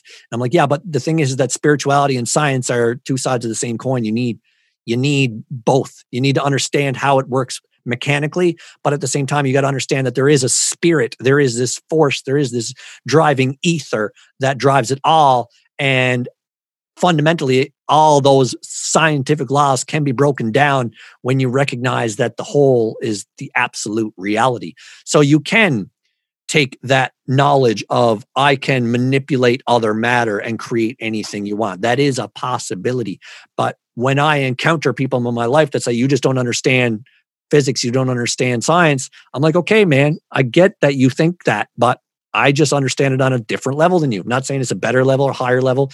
It's just I'm seeing it from a different vantage point. And that grants like that's the thing is like throughout the years, every time someone told me that, if I found like a scientific article that says, you know, everything you're saying about creating your own reality or proving the law of attraction wrong, I just I would be like, oh, maybe it is wrong. But then the more I think that, I'm just like fear would set in, all these other other things would set in, and then I would be stuck in this confusion again. But then I would find my way back to the light, and I'd understand that in the light, it's all there and everything is possible. And the reason why I ended up believing that it wasn't real is because I wanted to connect to someone and I wanted to convince them. And I got attached to this idea of spreading the light rather than being the light. And when I was attached to changing people's minds rather than keeping my own at where I know to be true, then I end up getting sucked back into that fear mechanism. So Yeah. It's all it's always all there. You know, you look within Yeah. yourself, you find the truth. And you don't Yeah. need to be able to explain it with a peer-reviewed paper in order to prove it.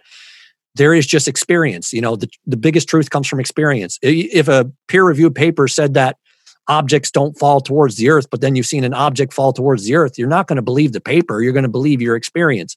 And my experience has been that I have seen the ways in which I've created my own reality and other people around me. And I understand how it works on a fundamental level. I don't need the science of someone else or the words of someone else to verify what I already know. So as long as I stay true to my vision and to know that everything is possible and everything is happening all at once and it's just a matter of perspective, then I remain in that state of clarity, understanding, love, peace, joy, whatever I ever wanted in my life is available to me now because I understand that. And if that isn't set up, if that isn't designed in some way to be that way, then it's the greatest delusion there ever is. And it, it's just, it, it makes no sense to me, honestly. It, it doesn't make logical sense for it to be both of those things. It has to be that the light is the only thing and it manifests in ways of darkness, in ways of separation, but it never truly is separate from itself. Mm. Yeah, that dude. oh man, these rants are so fun. Like I get in them and like I don't even know what I'm saying half the time. I just let it flow through me. But I know it. I know it to be the truth. And then, and then after I'm done, I'm like, whoa. I kind of just stepped out of myself there for a second. Yeah, you're channeling the soul wisdom, man. Yeah. Yeah. yeah, exactly. Well, it's, it's within us all, man.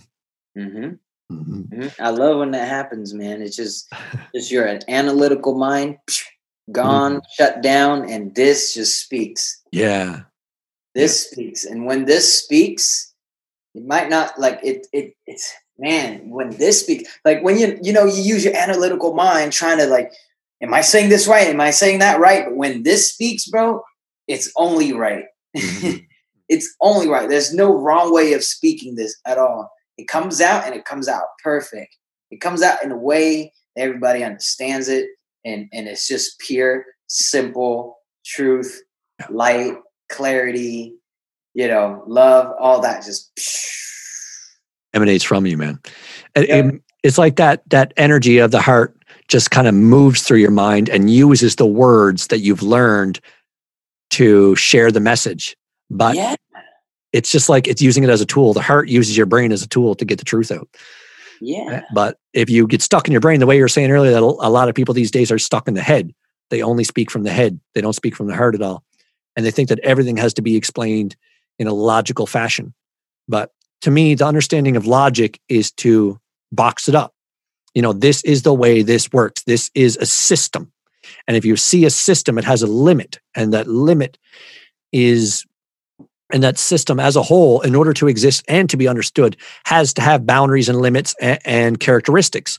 But the truth is without character. The truth is without limits. So you can't box it up. You can't describe the truth perfectly with words. The ultimate truth is silence. There's only like when you know the truth fully and you try to share it fully, you are automatically limiting it in some way by putting it in form because the truth is the formless. By trying to understand it in a mechanical way or in a logical way, you're, you are limiting. You're already you're creating an illusion of the truth. You're you're already creating an like an alternate version of the truth. Mm. There's no way you can speak the truth 100 percent because yeah. is is is is a man-made language and it's not the language like it's just not that energy. The only way you understand that truth is energetic wise. Mm. Mm-hmm. That's like the, the clo- only way. You, yep. The closest word you could get to the truth, in my view, is just om because it's just a vibration of pure energy. Mm. Just om. He's like, mm. It's the closest word to truth. you know what I mean? you know, like best you can get. But yeah, like like like there are states that I get into in meditation that there's no way to fucking explain. And mm-hmm. even if I explain it, it's just a fraction of what's going on. Yeah. Yeah. And how like me trying to explain it everything that goes on now just makes me sounds kind of lunatic. Yeah. Oh yeah, totally. yeah. Oh man. When I first when woke it, up when I feel it, it's so magnificent. Yeah. When I oh, try yeah. to explain it, it's like this mumbo jumbo. I try, I try, yeah. I try to explain as much as I can, but I can't. Mm-hmm. Yeah. But yeah, um, you, you, you, um, yeah, feeling feeling the law of one is so much better than explaining it. Mm-hmm. Yeah, exactly. Yeah, like dude. I kind of like descend even though like i don't want to think of that in a negative sense but i because i work on many different levels right there's sometimes where i'm in the oneness and i don't need to speak or do or say anything but then there's other times where i come into this realm where i'm using my speech i'm using my connection with others to share that information so it's kind of like you descend from that law of oneness to come into the duality so you can share the information of the oneness but yeah.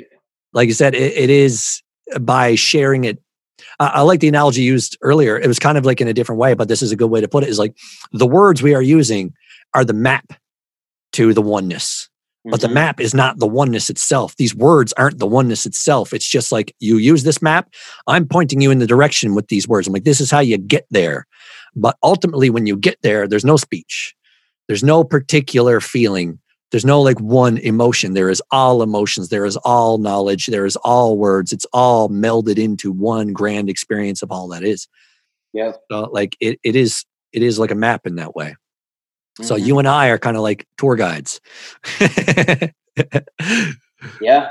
Yeah seriously. Um and then and then we're given different gifts to mm. guide in different ways. Exactly and that's man. the that's the that's the beauty of individualism. That's the beauty of of um, being different expressions of God, of of of the the oneness. You know, I think that's great because I'm I'm gonna try to I'm gonna guide through art, right? I'm gonna guide yeah. through through. I'm gonna guide with words and with conversations too, mm-hmm. but I've been give gifted with the gift of art, and that's mm-hmm. gonna make me create uh, certain kind of images that's gonna be uh, consciousness triggering. It's going to trigger something in the consciousness that makes them go, I have that part in me. I have those pains in me. wow, that picture really activated something in me. Now I feel a certain way. Maybe I should question it. And then I'll come in on an Instagram story, like, look, I made this art and here's me talking about it on this channel over here. Yeah, exactly. so listen, how about you go over here and study about what I just created art about? right. Exactly, man. it's a beautiful thing. Yeah. Oh man. This has been quite a ride. And like I just wanna I'll just put this out there now. I got about 15 minutes left. So uh, I don't know which even direction I want to take this in now because I feel like we've said everything, but yeah, dude, we've gone. it's beautiful, man. Gone pretty far. Yep. Yeah. yeah, you can feel the vibe for sure. Oh man, I'm high as hell now. there's there's a time when I was speaking during the conversation, I was like, "Whoa!" I felt the vibrations going. Mm. I could mm-hmm. feel like there was vibration coming. Like like every time I said something that was very like the truth or or or close to the truth or it's just off that vibration right mm-hmm. i can just feel like whoa things are shifting around me this energy is all like it's all going like this around me i'm like whoa yeah because your body's you're you're getting more in tune with your truest form right yeah. And when you're raising, you're literally raising your consciousness, which raises your vibration, which makes you vibrate at a different frequency, which allows you to harmonize with the world around you.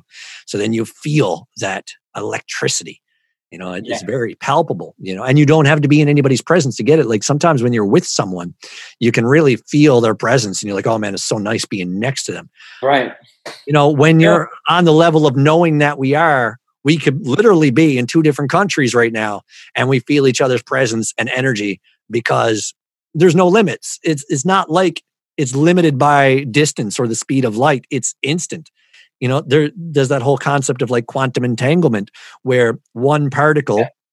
Uh, can be separated into two, and then you could separate them by light years, and then affect one particle over here, change its spin to go left or right, and then instantly that particle light years away will have the same effect. It will like this spin, spin will change from left to right and then this one will change from right to left and there's no delay in between. It's not limited by the speed of light so that's the that's the kind of energy that's the kind of ether that we operate on truthfully so when you and i are speaking these things we're harmonizing in that state where we both know the truth and then instantly I can feel your energy and you can feel mine because we're not limited by distance. It's as if you're right here with me. It's as if you're in this same body with me because truly there is no real separation.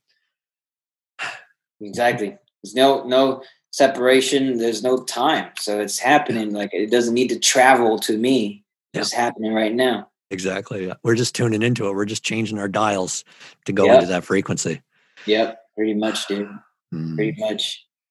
I uh, I experience that a lot. Like I, I can sometimes I feel when when certain people in my life are feeling a certain way. I'm like, my life's going great. Why am I feeling this way? And I'm mm-hmm. like, I check on somebody and I'm like, oh, my mom's not doing okay over here, or my my uh my uh um my uh my son's mother is not doing okay over here, and mm-hmm. I could feel like there was this like I'm very in tune with energy where I'm like, oh, this negative energy feels like struggle in finance. This negative energy feels like struggle in mm. jealousy or struggle in mindset. Like they have different frequencies to them, right? Mm-hmm. They, it's like flavors of dark energy. Yeah. Yeah, it's true. that, I can taste and I can be like, why am I feeling this way? I don't right. feel that way though. And then I talk to them and I'm like, oh, they feeling this way. Yeah, exactly. Yeah, That's what yeah. they're going through. I'm like, but I'm feeling it so intense in my body. It's almost like I'm going through this thing. Right, right. And I think I think I need to do a little bit more work on like cutting cords. I need to do that. I need mm. to cut mm. cords with people. You know, because because it's okay to feel that, but to feel it on the level I feel is like, uh, uh yeah, it's a little is a little too too much for me to be like to meet for me to um, balance out and maintain my own chosen state of of of uh, emotions or feeling. Mm. One thing I would say is that rather than cutting the cord, uh, diminish the flow a little bit. because like what the cord the cord you have that's coming like say from your your mother or the people in your life that are feeling those things you you're feeling them so intensely because you've got this current going between you and you've got it really open. So it's coming in really strong and it's too much for you to handle. So it's getting caught up within you. But if you just allow if you close it off a little bit then you're allowing the flow to still come in and you're feeling it and you're still recognizing that they're feeling those things but it's it's low enough that you can process it properly and then let it go. Because like you've let go of your own emotions like you've had your own fear your own uh, your own guilt your own uh, shame or whatever it is that's brought you down but you've been able to let those things go. So you can go through the same processing with other people's emotions. Like for an example if somebody in my family is feeling something heavy then they tell me and i feel it. I'm like oh my god this is so nuts. Like oh and i feel it. But i know to let myself feel it fully not deny it understand that that suffering is a part of our existence and then i can breathe through it and let itself let it move through me and not not take it on be like i need to take on their burden. Just because they're hanging on to their fear or they're hanging on to uh, their suffering in some way doesn't mean i have to hang on to it with them. If anything if i hang on to it with them it it uh, kind of stop it it slows down the process of them letting go of it as well. But if you take it on and then let it go then it'll be easier for them to let it go as well. When i talk to people and they tell me what's going on in their life and they share really deep heavy uh, times of trauma that they've been through like even when you told me your story earlier about your friends passing right in front of you oh man i felt that. It was heavy. It was really heavy. I could feel that pain and that fear and that all that negative emotion that you you could have experienced. You know i i felt it on a very visceral level. But if i got in the mindset oh man that must have really hurt harvey. That really sucks. Like i really feel bad from i feel bad from i feel bad from i'm keeping that narrative of me feeling bad in my being. But what i did was like i took it on i breathed through it and then I let it go because I like I know that I've gotten through all my suffering and I know that everybody can move past their suffering if they allow themselves to process it properly. If you let the emotion move through you the way it needs to, you let the sadness move through you. You feel it, you cry, you do what you got to do and then you let it pass. So by letting that come on to you and then breathing through it and letting it pass, you are creating that possibility within yourself to move through any emotion. And you're also pre- creating that possibility within the other person to move through it as well. But if I got stuck in this pity or this sympathy for you, if I just kept on saying, oh man, this really sucks. I can't believe Harvey went through that. That's so difficult. And I'm just constantly reassuring that narrative that you're in a bad place because of it. Yeah then I'm continually believing that you're in a bad place. And that makes it harder for you to get out of your bad place. But if I'm saying, oh man, that Harvey, that must have been so difficult. Like I really feel what you felt, but I know that you can move past it and I know that you can get through it. If I show you that I can do that myself, then you're more inclined to believe that you can do it as well. So yeah. when you have this connection with people in your life and you feel their emotions so profoundly, you let them move through you. You feel their sadness. You cry, you yell, you do what you got to do to get it through you. And then you can go at them and be like, yeah, I understand where you're coming from, but you can move yeah, you're, you're, acknowledging somebody's reality, but you're not playing into it. Exactly. Exactly. You know, you're you're you're acknowledging it to help transform it rather than acknowledging it and playing into it so that, you know, you can't contribute to this person transforming it at all. Right. Right. right. Because if this person is stuck in a certain mindset and you're just playing into it, then that's not helping them. That's just adding to that reality. You're just confirming that reality even more. Exactly. That person might less likely want to change it. Exactly. Exactly. Yeah. So by you cutting the cord, then that's only protecting yourself, but ultimately you're not really because when they want to heal and they might come to you for sympathy or empathy or help in getting through it, and you're like, oh, I can't feel what you're feeling because I cut the cord. You know what I mm. mean? Then you're not going to help them heal because when they tell you all their trauma, you basically cut the connection and then you can't feel it. So therefore, they're going to explain this to you and they're going to feel like you're disconnected from them because you're not feeling what they felt. But if you open yourself up and be like, oh my God, I do feel what you're feeling. Right. And that is so heavy. And then you move through it together. You'd be like, take my hand. We're going to get through this darkness together. But if you're on the outside of the darkness with a cut and be like, hey, I'm in the light over here. Come on over. But I'm not coming in there to get you. You know what I mean? Like you have the ability to go into your own darkness and feel it. So you take a few steps into the darkness, but you keep one step, you keep what like one hand in the light, and you'd be like, here, come with me, come with me. You know, but if you cut the cord completely, then they're not going to be able to confide in you. They're not going to be able to share their trauma with you. And it's going to be harder for them to heal because they're not going to have anybody to do it with them. But if you mm-hmm. open up the channel just a little bit and take in some of their trauma and process it the way you've processed your own, then that will help them process it as well. So rather than cutting the cord, you just make the cord a little thinner so you don't get it all at once and get overwhelmed. Because if you get overwhelmed, you're going to end up creating these spirals in your being that uh, kind of vortex into a negative sense. And then it's going to be almost impossible for you to help them because you're feeling their pain just as much as they are. And then you're both reassuring that narrative that they're in pain. And you're both, you like said, playing into it. Yeah. Yeah. Makes sense. Makes a lot of sense.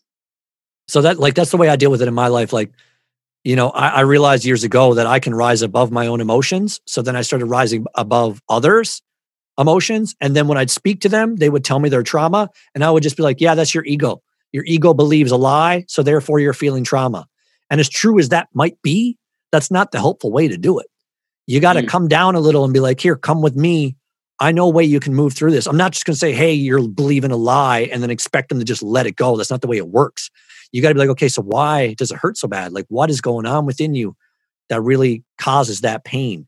Why, why are you in such pain? Do you believe that you can get out of it? Is there a way out? And if they say, no, I don't, be like, how come you believe that? You know, you kind of work with them to find their way out of their own darkness. You don't tell them how to get out. You just be like, ah, oh, here, I'm in the darkness with you. But I know there's a way out. You don't have to believe me, but I'm going to still stay with you and find a way out with you. And I'm going to always say that there is a way out, regardless of whether or not you believe it. So you can approach the people in your life with the same kind of thing. You know, like if your your family or friends are feeling darkness, then you'd be like, "Hey, what's going on? Talk to me. I'm here for you." But I'm not going to reassure your narrative that you have no power because a lot of people when they're stuck in the fear mindset and the pain mindset they believe that that's just the way it is and there's no way out but if you go in there be like yeah that sucks man there's nothing you can do to change that then you're not helping them change. You're not helping them grow. But if you go in being saying, yeah, I really feel that, that really does suck. And I know your pain, but I believe there's a way out. Do you want to talk about it? Then you might be able to help them get out of it. So it's important to keep those channels open. Like I have tentacles, you know, I have channels out into every single person in this world. I'm open to hear your troubles. But I'm never going to say that your troubles are permanent. I'm never going to tell you that there's nothing you can do to get out of it. There's always ways into the light. There's always a beacon there for you to follow if you want it. You just got to you got to be open to that possibility. Right. Absolutely.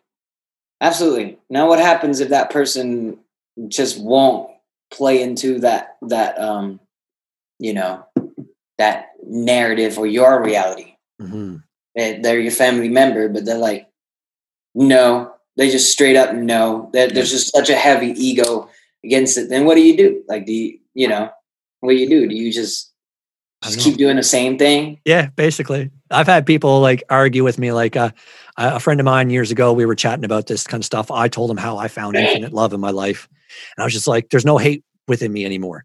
And he still had a lot of hatred within himself. So he was basically like, there's no fucking way you can tell me there's no hate in the world. I was like, I never said there's no hate in the world. I said there's no hatred in me.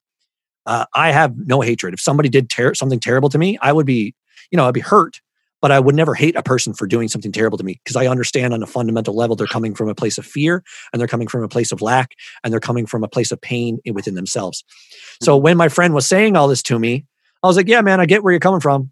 But I'm not going to buy into the fact that th- hatred is a part of the human experience and there's nothing you can do to change it. You can rise above your hatred. And there's a quote that I heard recently in a movie that I watched. Uh, I just recently watched the, the Doctor Strange movie, and uh, the the woman in it, the like the sensei, I can't remember what she was yeah. called, but the the wise one, yeah. she said, "We never abolish or get rid of our demons. We just rise above them." And that's the truth. I've had hatred within me, and hatred is still possible within me but it's only possible when I don't live the life I know I'm supposed to live.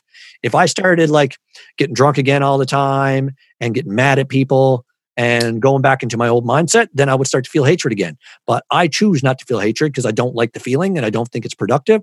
So I live my life in a way that only produces love. And hatred, hate, hateful thoughts can come into my mind, but I immediately see them as false. I'm like, That's not true. You don't hate that person because they're just an extension of you. So how could you hate a, a part of you and so on and so forth? So when someone is against and just doesn't believe in what you're saying, then that's okay, man. Just be like, all right, I understand that you don't believe that. And we could talk about why if you want. But if you don't want to talk to me, if you don't think I'm here to help you, if you think I'm just not, if you think I'm just spouting lies just to convince you of something or sell you something, then we don't need to talk. I'll be over here. I'm here if you want me. If you ever want to talk to me again, I'm here for you. You know, you just make yourself available to them. You don't have to convince them of anything. You just make yourself available to people.